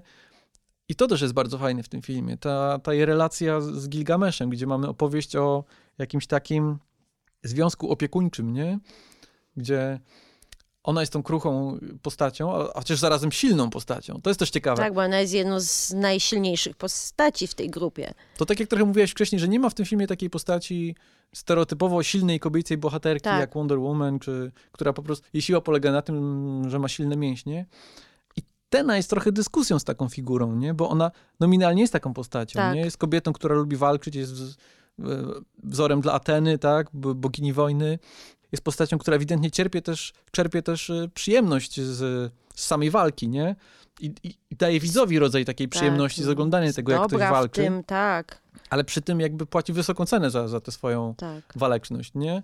No właśnie tutaj mówię o zespole stresu pourazowego. To się trochę tutaj e, e, rymuje z tym, w jaki sposób pracuje ta postać. Tutaj też cie, ciekawie jest ten motyw e, pracy wspomnień poruszony. Mhm. Jak już mówiłam o tym wcześniej, jest taka scena, w której Ajax sugeruje, że żeby naprawić Tinę, trzeba jej wymazać wszystkie wspomnienia i ona mhm. płacze i mówi, że ona chce pamiętać. Mhm. chce pamiętać, kim była i chce pamiętać swoich przyjaciół. No to mi się trochę skojarzyło z Blade Runnerem mm. e, i jakby z tym, z tym, co jest jakby człowieczeństwem mhm. i jak można czytać człowieczeństwo i, i jakby w kontekście jeszcze z tymi bohaterami, którzy są bogami, prawda? A potem się okazują, że jednak są robotami, jakimiś dziwnymi, takimi syntetycznymi e, istotami. W ogóle ten film bardzo, bardzo mocno pracuje z, z różnymi tematami e, z innych filmów, też mam takie wrażenie. E, no, chociażby tutaj właśnie z Blade Runnerem. Hmm.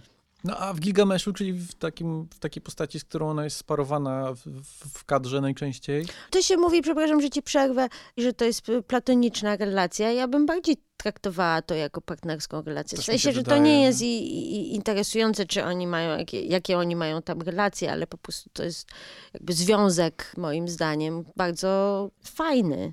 Też mi się, ale mi się wydaje, że to jest związek jakby też absolutnie totalny, nie? Tak. W takim sensie, że to nie jest tak, że on się tylko nią opiekuje, tylko że oni są absolutnie parą. Tak. Może się nie całują do kamery, no ale no, jakby jest to dość czytelne, wydaje mi się. Tak. Tutaj też mamy tę scenę, on jest oczywiście jedną z postaci, która ginie, jego śmierć jest tutaj pięknie telegrafowana sceną ostatniej rozmowy. To tak. jest jedna z tak. takich scen, że myślisz sobie, aha, aha, tak. czyli ktoś z nich zginie. No to też, to też fajnie pracuje i tak jak mówię, on mi się podoba jako taki, taka figura kogoś, kto jest zarazem umięśniony i męski, ale jest też... No, on jest też najsilniejszy chyba z nich, tak na serio najsilniejszy. W sile mięśni to pewnie Gilgamesz, tak. nie? Tak. Ale ma w sobie jakąś taką, taki stoicyzm, jakąś taką mądrość, empatię. Tak, silne pięści, tak, ale zarazem jest bardzo opiekuńczy i to gotuje na go, przykład. Tak, nie? tak. To jest nietoksyczna męskość. Nietoksyczna męskość, dokładnie. Dobrze, skoro pierwsza para to jest i druga para, mm.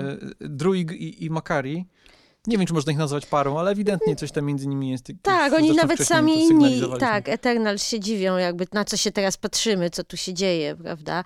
Ja właściwie przy drugim seansie bardzo chyba polubiłam Druiga mm. i wydaje mi się, że to jest chyba moja ulubiona postać i Makari zresztą też, że oni są tacy na, na boku, na boku, ale mają są ciekawymi postaciami. Tak, no to też raz, w kwestii tej energii grupy, tak jakby, tak. nie? Druid jest tym takim elementem chaotycznym, nie? Tak. Mi się w ogóle wydawało przez długą część filmu, że on jest bardzo niesubtelnie ustawiany w pozycji kogoś, kto będzie czarnym charakterem. Szczególnie, że jego moce to jest właśnie manipulowanie innymi i, i tak od razu sobie myślisz, aha, aha, to są zawsze niebezpieczne moce. Tak, tak.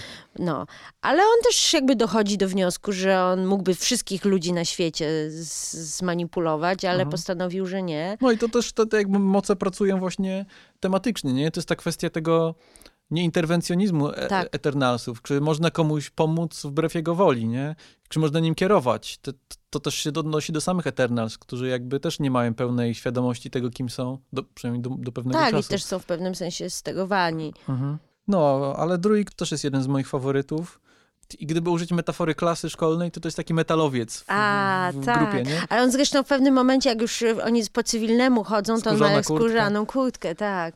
A jeśli chodzi o Makari, to, to przede wszystkim ona mi się podoba jako taka, taka iskierka pozytywnej energii. Ona jest bardzo pozytywną. Tu też na jej przykładzie bardzo dobrze widać, bo to jest, to jest bohaterka niesłysząca. Na jej przykładzie widać to, o czym mówiłem wcześniej, czyli to, w jaki sposób Chloe Zhao buduje relacje między bohaterami. Gdzie mm. mamy postać, która nie używa słów, gdzie mm. wszystkie interakcje polegają na na grze spojrzeń przede tak. wszystkim, tak. nie? Trochę też na, na ruchu i obecności w kadrze. No wiadomo, że on używa języka migowego. Mhm. W, w ogóle zauważyłem, że w scenie w Babilonie bodajże ona używa znaku na, na czas, który ewidentnie jest, wiesz, znakiem, teraz A, pokazuje na zegarek, tak, nie? Tak, tak, tak. I to jest trochę tak, jak się ludzie śmieją. Podobno w Krzyżakach Aleksandra Forda jest scena, w której Władysław Jagiełło mówi czas na bitwę i spogląda na zegarek, Aha. ale to jest chyba mit. Chyba nie, nie ma takiej wiem, sceny w Krzyżakach, ale to mi się skojarzyło tak. trochę w, z, z, tą sceną z Makari. No i też jej moce są, to już chyba o tym mówiliśmy, nie? że jej moce są jednymi z tutaj ciekawiej zrealizowanych y, Mm, no to co? To jeszcze nam Fastos został. To jest też postać, która wprowadza y, ważne tematy. To jest z kolei ten ciężar odpowiedzialności, nie? Bo on jest jakby, on jest tym mózgowcem z drużyny. Tak. On odpowiada za ten komponent naukowy. Tu mamy też śmieszną scenę, gdzie on bodajże w Babilonie chce wprowadzić już silnik, silnik parowy. parowy, tak. Ale Salma Hayek mówi mu, że może za szybko, więc zostaje pług. Zosta tak, więc mówię. To jest y, aktor, który wprowadza element komediowy, w tym sensie, że on też jest bardzo zabawny, ale on jest taki niewymuszenie zabawny, bo o ile Kumel Nanjiani jest taki bardzo, bardzo komicznie przerysowany, w sensie, że, mhm. że sposób mówienia i, i jakby to, że on chce mieć tyle uwagi na sobie skupionej, tutaj y, Brian Tyree Henry jest y, takim zabawnym, zł złośliwym, e, ale też ciepłym e, bohaterem. Czuć, że też to jest, e, że to jest też postać, która skleja tą grupę, bo nie wiem, czy to żeśmy powiedzieli, mhm. że ta grupa świetnie pracuje jako grupa, przynajmniej dla mnie. Ja miałam naprawdę poczucie, że e, widziałam te połączenia między nimi. Nawet w takich drobnych jakichś tam scenach, właśnie w, tych, w, w tej scenie w Babilonie, albo później tych różnych scenach, gdzie ta dynamika jest fajnie rozpisana, ale każdy z tych członków nie traci swojej indywidualności. I, I, to też jest fajne i pełni swoją rolę. No tak jak już zresztą mówiliśmy o boys bandzie, e, że rzeczywiście ten boys band działa, dobrze, dobrze to jest zrobione. Tak, no ja też, Brian Tyree, Henry to jest w ogóle aktor, którego bardzo lubię. On ma taką fajną, taką miękką charyzmę. Mm. on jest taki ciepły, taki trochę zwalisty, ale ma sobie też coś takiego... Y, mrocznego, może mm. mogę tak powiedzieć. I tutaj to, to dobrze pracuje, żeby odegrać to takie pęknięcie w tym, w tym bohaterze, czyli ten jego zawód, tym, do czego niechcący doprowadził, tak jakby, nie? Tak. To jest ten dylemat nauki, rozwoju, ceny postępu. Tutaj tak. mamy scenę w Hiroshimie, która może wydaje się być trochę jak sobie myślisz, Marvel, Hiroshima, może za bardzo, ale jakby czujesz ciężar tej tak. sceny w tak. tym filmie, nie? Pamiętam, to był bodajże X-Men Apocalypse, gdzie mieliśmy scenę... W Auschwitz. W Auschwitz tak. i to tak. naprawdę było niefajne, tak. nie? Gdzie Olivia Mann tam stała w swoim bikini. Tak. No nie, to tutaj się udaje jakby wycisnąć ciężar tego tematu. To to jest ten patos też, o którym tak. mówiłem, który jednak jest patos, fastos. patos, który tu jest odpowiednio y, sfunkcjonalizowany w tym filmie. No tak, no i tak jak żeśmy powiedzieli o, o tym, że to jest postać LGBT mhm. i że to jest właśnie fajnie tak zrobione, że po prostu nie jest wielkie halo z tego zrobione. Nie tak jak jeden z braci Russo, e, reżyserów, e, który, który grał w Endgame. W Endgame, tak, tak. I to było wielkie halo zrobione z tego, że oj, mhm. teraz będzie postać, a to jest tylko w jednej scenie i jakieś to takie było, no, ugh. Tym bardziej, że ten wątek jego rodziny też pracuje w takim sensie, że podbija stawkę, nie? Tak. Że on tak. jakby ma, on ma coś osobistego w tej grze do ugrania. No tak, tak. Więc on najpierw idzie na tę swoją emigrację wewnętrzną, mówi nie chce się w ogóle w to angażować, a potem się okazuje, że może lepiej, żeby się zaangażował. Tak, Bo tak. od tego zależą losy jego bliskich, nie? Tak, i też e, to jest naprawdę śmieszna scena w, e, w tym jego domu e, z tym stołem, rozwaleniem mhm. stołu, co w zwiastunach Scena, nie działa w zwiastunie, tak. kompletnie, a w kinie absolutnie działa. Tak, i lubię tą postać. Lubię tą jego rodzinę, lubię te, tego jego synka. Jakieś to jest y, fajne. Jeszcze a, tak, Ajax. A, a czy lubisz? A, Ajax, taki był proszek, nie? Czy to był... E, tak, nie wiem. Salma Hayek jest bardzo e, fajną aktorką, zdaje mi się. Nie ma tu co prawda za dużo do grania, jest bardzo empatyczna i mądra i matczyna właśnie, tak jak żeśmy powiedzieli. Mhm. Właśnie, gra takie jakby trochę sumienie mhm. e, tej drużyny, ale podoba mi się też ten motyw, że jej śmierć jest pokazana, że, że ona jakby ginie. Znaczy, raz, że jej śmierć jest pokazana w retros retrospekcjach, to jest, y, to jest fakt, ale też, że jakby film się zaczyna od właśnie jej śmierci, od tego, że bohaterowie znajdują ją martwą i mhm. dalej się toczy akcja, właśnie zaczynają się jednoczyć i tak dalej, i że jest ten smutek, i że czuje się ciężar e, tej śmierci. I... No i ona też pomaga rozbroić te narracje o bogach, nie? gdzie bohaterowie są bogami, to ona jest chyba, znaczy ona zna tajemnicę, tak? tak? I jakby ta tajemnica pracuje w niej przez te wieki i ona w końcu postanawia, żeby jednak się sprzeciwić. No i to jest ta też opowieść, nie? Jakby... Bo to jest film o bogach, który uczy nie ufać bogom, nie? To, tak. to, jest, to jest bardzo ciekawe. Który uczy nas, że piękne mity to czasem jest piękna propaganda. To można sobie odnieść i, i do polityki, i, i do religii, no. um, i do pracy w korporacji. Tak. Więc wydaje mi się, że to jest bardzo nośna metafora w tym filmie. No i to, to postać Salmy Hayek jakby zaprasza, e, zaprasza tak, te tematy. Dokładnie. I ona, no, fajna, fajna jest taka dostojność jej. Taka tak. jakaś, ta, ta, no matczyność, mówimy już matczyność, tak. matczyność, yy, powiem jeszcze raz, matczyność. Powiem tylko, jeszcze dodam to, bo to chyba też zapomniałam powiedzieć, że podoba mi się to wytłumaczenie, dlaczego oni nie pomogli w walce z Thanosem. Mhm bo to jest pierwsza rzecz, która się nasuwa, dlaczego pytanie zresztą to Kit Harrington zadaje, mhm. dlaczego żeście nie pomogli. I podoba mi się też jej argument, dlaczego ona postanawia jednak się sprzeciwić swojemu Bogu mhm. i właśnie, że to też walka z Thanosem e, jest tą przyczyną, dlaczego zaczyna podążać tą drogą, jaką podąża. No to, to fajnie mi się udaje wygrać ten taki retroaktywny fikołek, gdzie się okazuje, że to są postacie silniejsze niż ktokolwiek, kogo dotychczas zobaczyliśmy, a dotychczas ich nie widzieliśmy. Jakim cudem? No i to fajnie tu pracuje. Tak. Ten nieinterwencjonizm, o którym mówiliśmy tak. tutaj dobrze ONZ. nie tylko jest wymówką, jakby tak. wytrychem scenariuszowym, ale jest czymś, co jest stematyzowane i o czym jest to film. Tak. Więc ja może dalej nawet pójdę z tą krytyką korporacji, którą Aha. zacząłem. Ja tutaj w ogóle wyczuwam taką krytykę kapitalizmu. Nie, no to I na... takiego myślenia, że wiesz, rynek zadba sam o siebie, tak. nie? I rynek dbając sam o siebie doprowadza Ziemię na skraj katastrofy. Katastrofy, katastrofy ekologicznej. Ten film absolutnie nie ucieka od tego, mhm. E, od globalnego ocieplenia i od tego, że tam nawet e, takie są subtelne e, obrazy, gdzie na przykład w tym miejscu, gdzie wybucha ten wulkan, mhm. są platformy wiertnicze i mhm. widać, że ten piękny krajobraz, ta piękna tropikalna wyspa jest cała ubrudzona platformami. Mamy odmrażające się lodowce, z których tak, wychodzą dewianci. Dewianci, dokładnie, więc, więc ta ludzkość jakoś sama sama siebie zaprasza na swoją, do swojej zguby. Ale żeby nie było, że to jest taka marksistowska narracja, tutaj nie. też mamy cytaty z Jezusa na przykład. Tak. Makary mówi, prawda was wyzwoli. No można sobie to interpretować. E, no może Jezus był marksistą, nie wiadomo. No to e, Pier Paolo Pasolini e, tak. z tej szkoły był. Tak. To jest na pewno film, który pokazuje, że przeciwstawianie się status quo jest w pewnym sensie jedyną drogą do ocalenia ludzkości. Polecamy przeciwstawianie się status quo poprzez kupowanie biletu do na, kina. Na seansę Eternals. tak. No to jest to, o czym mówiliśmy na początku, że to jest jakby immanentny paradoks, immanentna ironia takich narracji, nie? że to wielkie korporacje uczą nas tego, że y, wielkie korporacje są złe, po czym kasują za bilet. Nie? -hmm. No ale efekt jest taki, że mamy przynajmniej dobre filmy. Tak.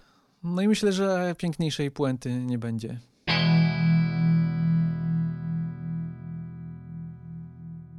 Ale żeby nie było aż tak pozytywnie, ja bym się jeszcze zastanowił, to już trochę sygnalizowaliśmy ten, tak. ten motyw, ale podsumujmy może, czemu naszym zdaniem ten film zbiera tak mieszane recenzje i tak wielu osobom się nie podoba, chociaż przynajmniej moim zdaniem jest absolutnie w, w Marvelowej czołówce też żeśmy o tym mówili, że tobie się bardziej podobał niż mi. Mhm. Ja tam widzę pewne dłużyzny, które mi przeszkadzały. Czy znaczy się pewne... zgodzę, to...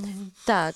Mógłby być szybszy ten film. Mógłby być szybszy, mogliby tam mniej mówić w środku i mhm. pewne sceny, tak jak powiedziałam na początku tej scenie mm, rozmowy, że to rzeczywiście mogłoby być inaczej zainscenizowane. I tam mhm. mi brakowało w, mniej więcej w środkowej części y, trochę takich jakichś takich scen, tak jak jest ta scena obiadu u Gilgamesza i mhm. Tiny. I to jest właśnie taka scena jest ciekawsza niż po prostu dwie osoby stojące i coś mówiące. I tak samo też takie mam wrażenie, że ten, ten taki dystans i chłód do y, bohaterów na początku też mógł być zrażający. Y, bo pod koniec ja mam takie poczucie, że ja naprawdę jestem zainteresowana, co się będzie działo dalej z tymi bohaterami. Czekam na, na dalsze ich losy. Jest więc wydaje mi się, że film robi dobrą robotę, jeżeli chodzi o przedstawianie nam tych bohaterów mhm. i, i tego świata. Tak jak już też żeśmy mówili o tym patry ukrytym patriarchacie i e, ukrytej walce z kapitalizmem i takimi innymi rzeczami, które też e, mogą być. E, to jest wszystko bardzo zawaluowane, więc wydaje mi się, że to niekoniecznie ktoś oglądając ten film myśli sobie, aha, to jest to. I albo dlatego to, mi się to, jest, to podoba. Albo to jest coś, co koduje się na jakimś takim prostszym poziomie jako... Inaczej, powiem tak, to, to jest po prostu mało chłopacki film taki, no. nie? Mało jest takiego biegania, strzelania, jest parę scen akcji. Tak. Ale mało jest takiego poczucia Frajdy, testosteronowej tak, przygody. Tak. Tego nie ma w tym filmie.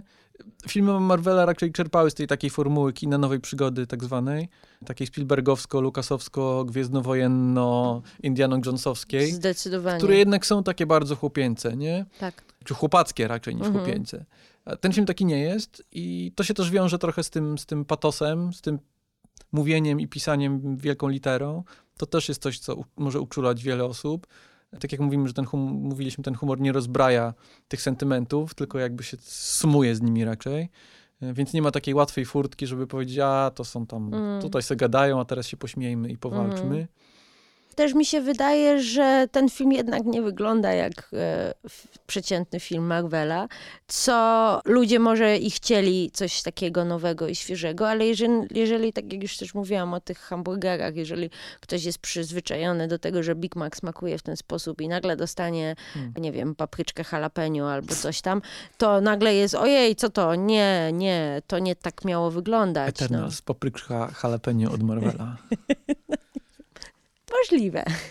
nie wiem, czy papryczka jalapeno jest dobrym, dobrą metaforą tego filmu. No nie, to nie jest papryczka jalapeno. To jest bardziej jakieś, e, bym powiedziała, nie wiem, coś bardziej takiego na bazie śmietany.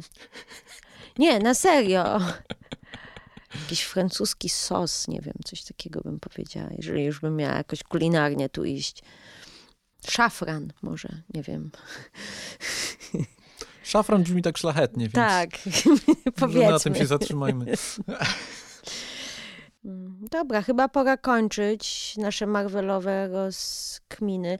Ej, a jeszcze jest Spider-Man w tym roku. Ja kompletnie o tym zapomniałam. Cztery filmy, filmy Marvela dostaliśmy, dostaniemy. A to też jest nietypowe chyba. I to może się dokładać do tego poczucia przesytu, nie? Chociaż wydaje mi się, że Spider-Man raczej będzie w tym takim wzorcowym, Marvelowym trybie i raczej się spodoba ludziom, tak jak, nie, nie tak jak Eternals, które po, mhm. podzieliło publiczność. To wydaje mi się, że Spider-Man da ludziom dokładnie to, czego oczekują. Pytanie, czy nam da to, czego oczekujemy? No zobaczymy. To wy co, grudzień, tak? To... to pewnie w grudniu, grudniu, styczniu będziemy rozmawiać o Spider-Manie. Pewnie tak. A po drodze pewnie znajdzie się kilka innych filmów. Miejmy nadzieję, że może bez superbohaterów tym razem, dla odmiany. No postaramy się, postaramy ale nie się. obiecujemy. nie żartuję. Nie wiem, no my zwykle mamy tak, że rozmawiamy o takich filmach, o których mamy ochotę coś powiedzieć i czy to są Marvele, czy to nie są Marvele, to czy to są filmy superbohaterskie, po prostu lubimy różne rzeczy. Ale chyba też rzeczywistość po prostu przemówi i nam pomoże, bo chyba nie ma żadnych superbohaterskich filmów po drodze między Eternals a Spider-Manem. Mm, no i może i dobrze. Może i dobrze.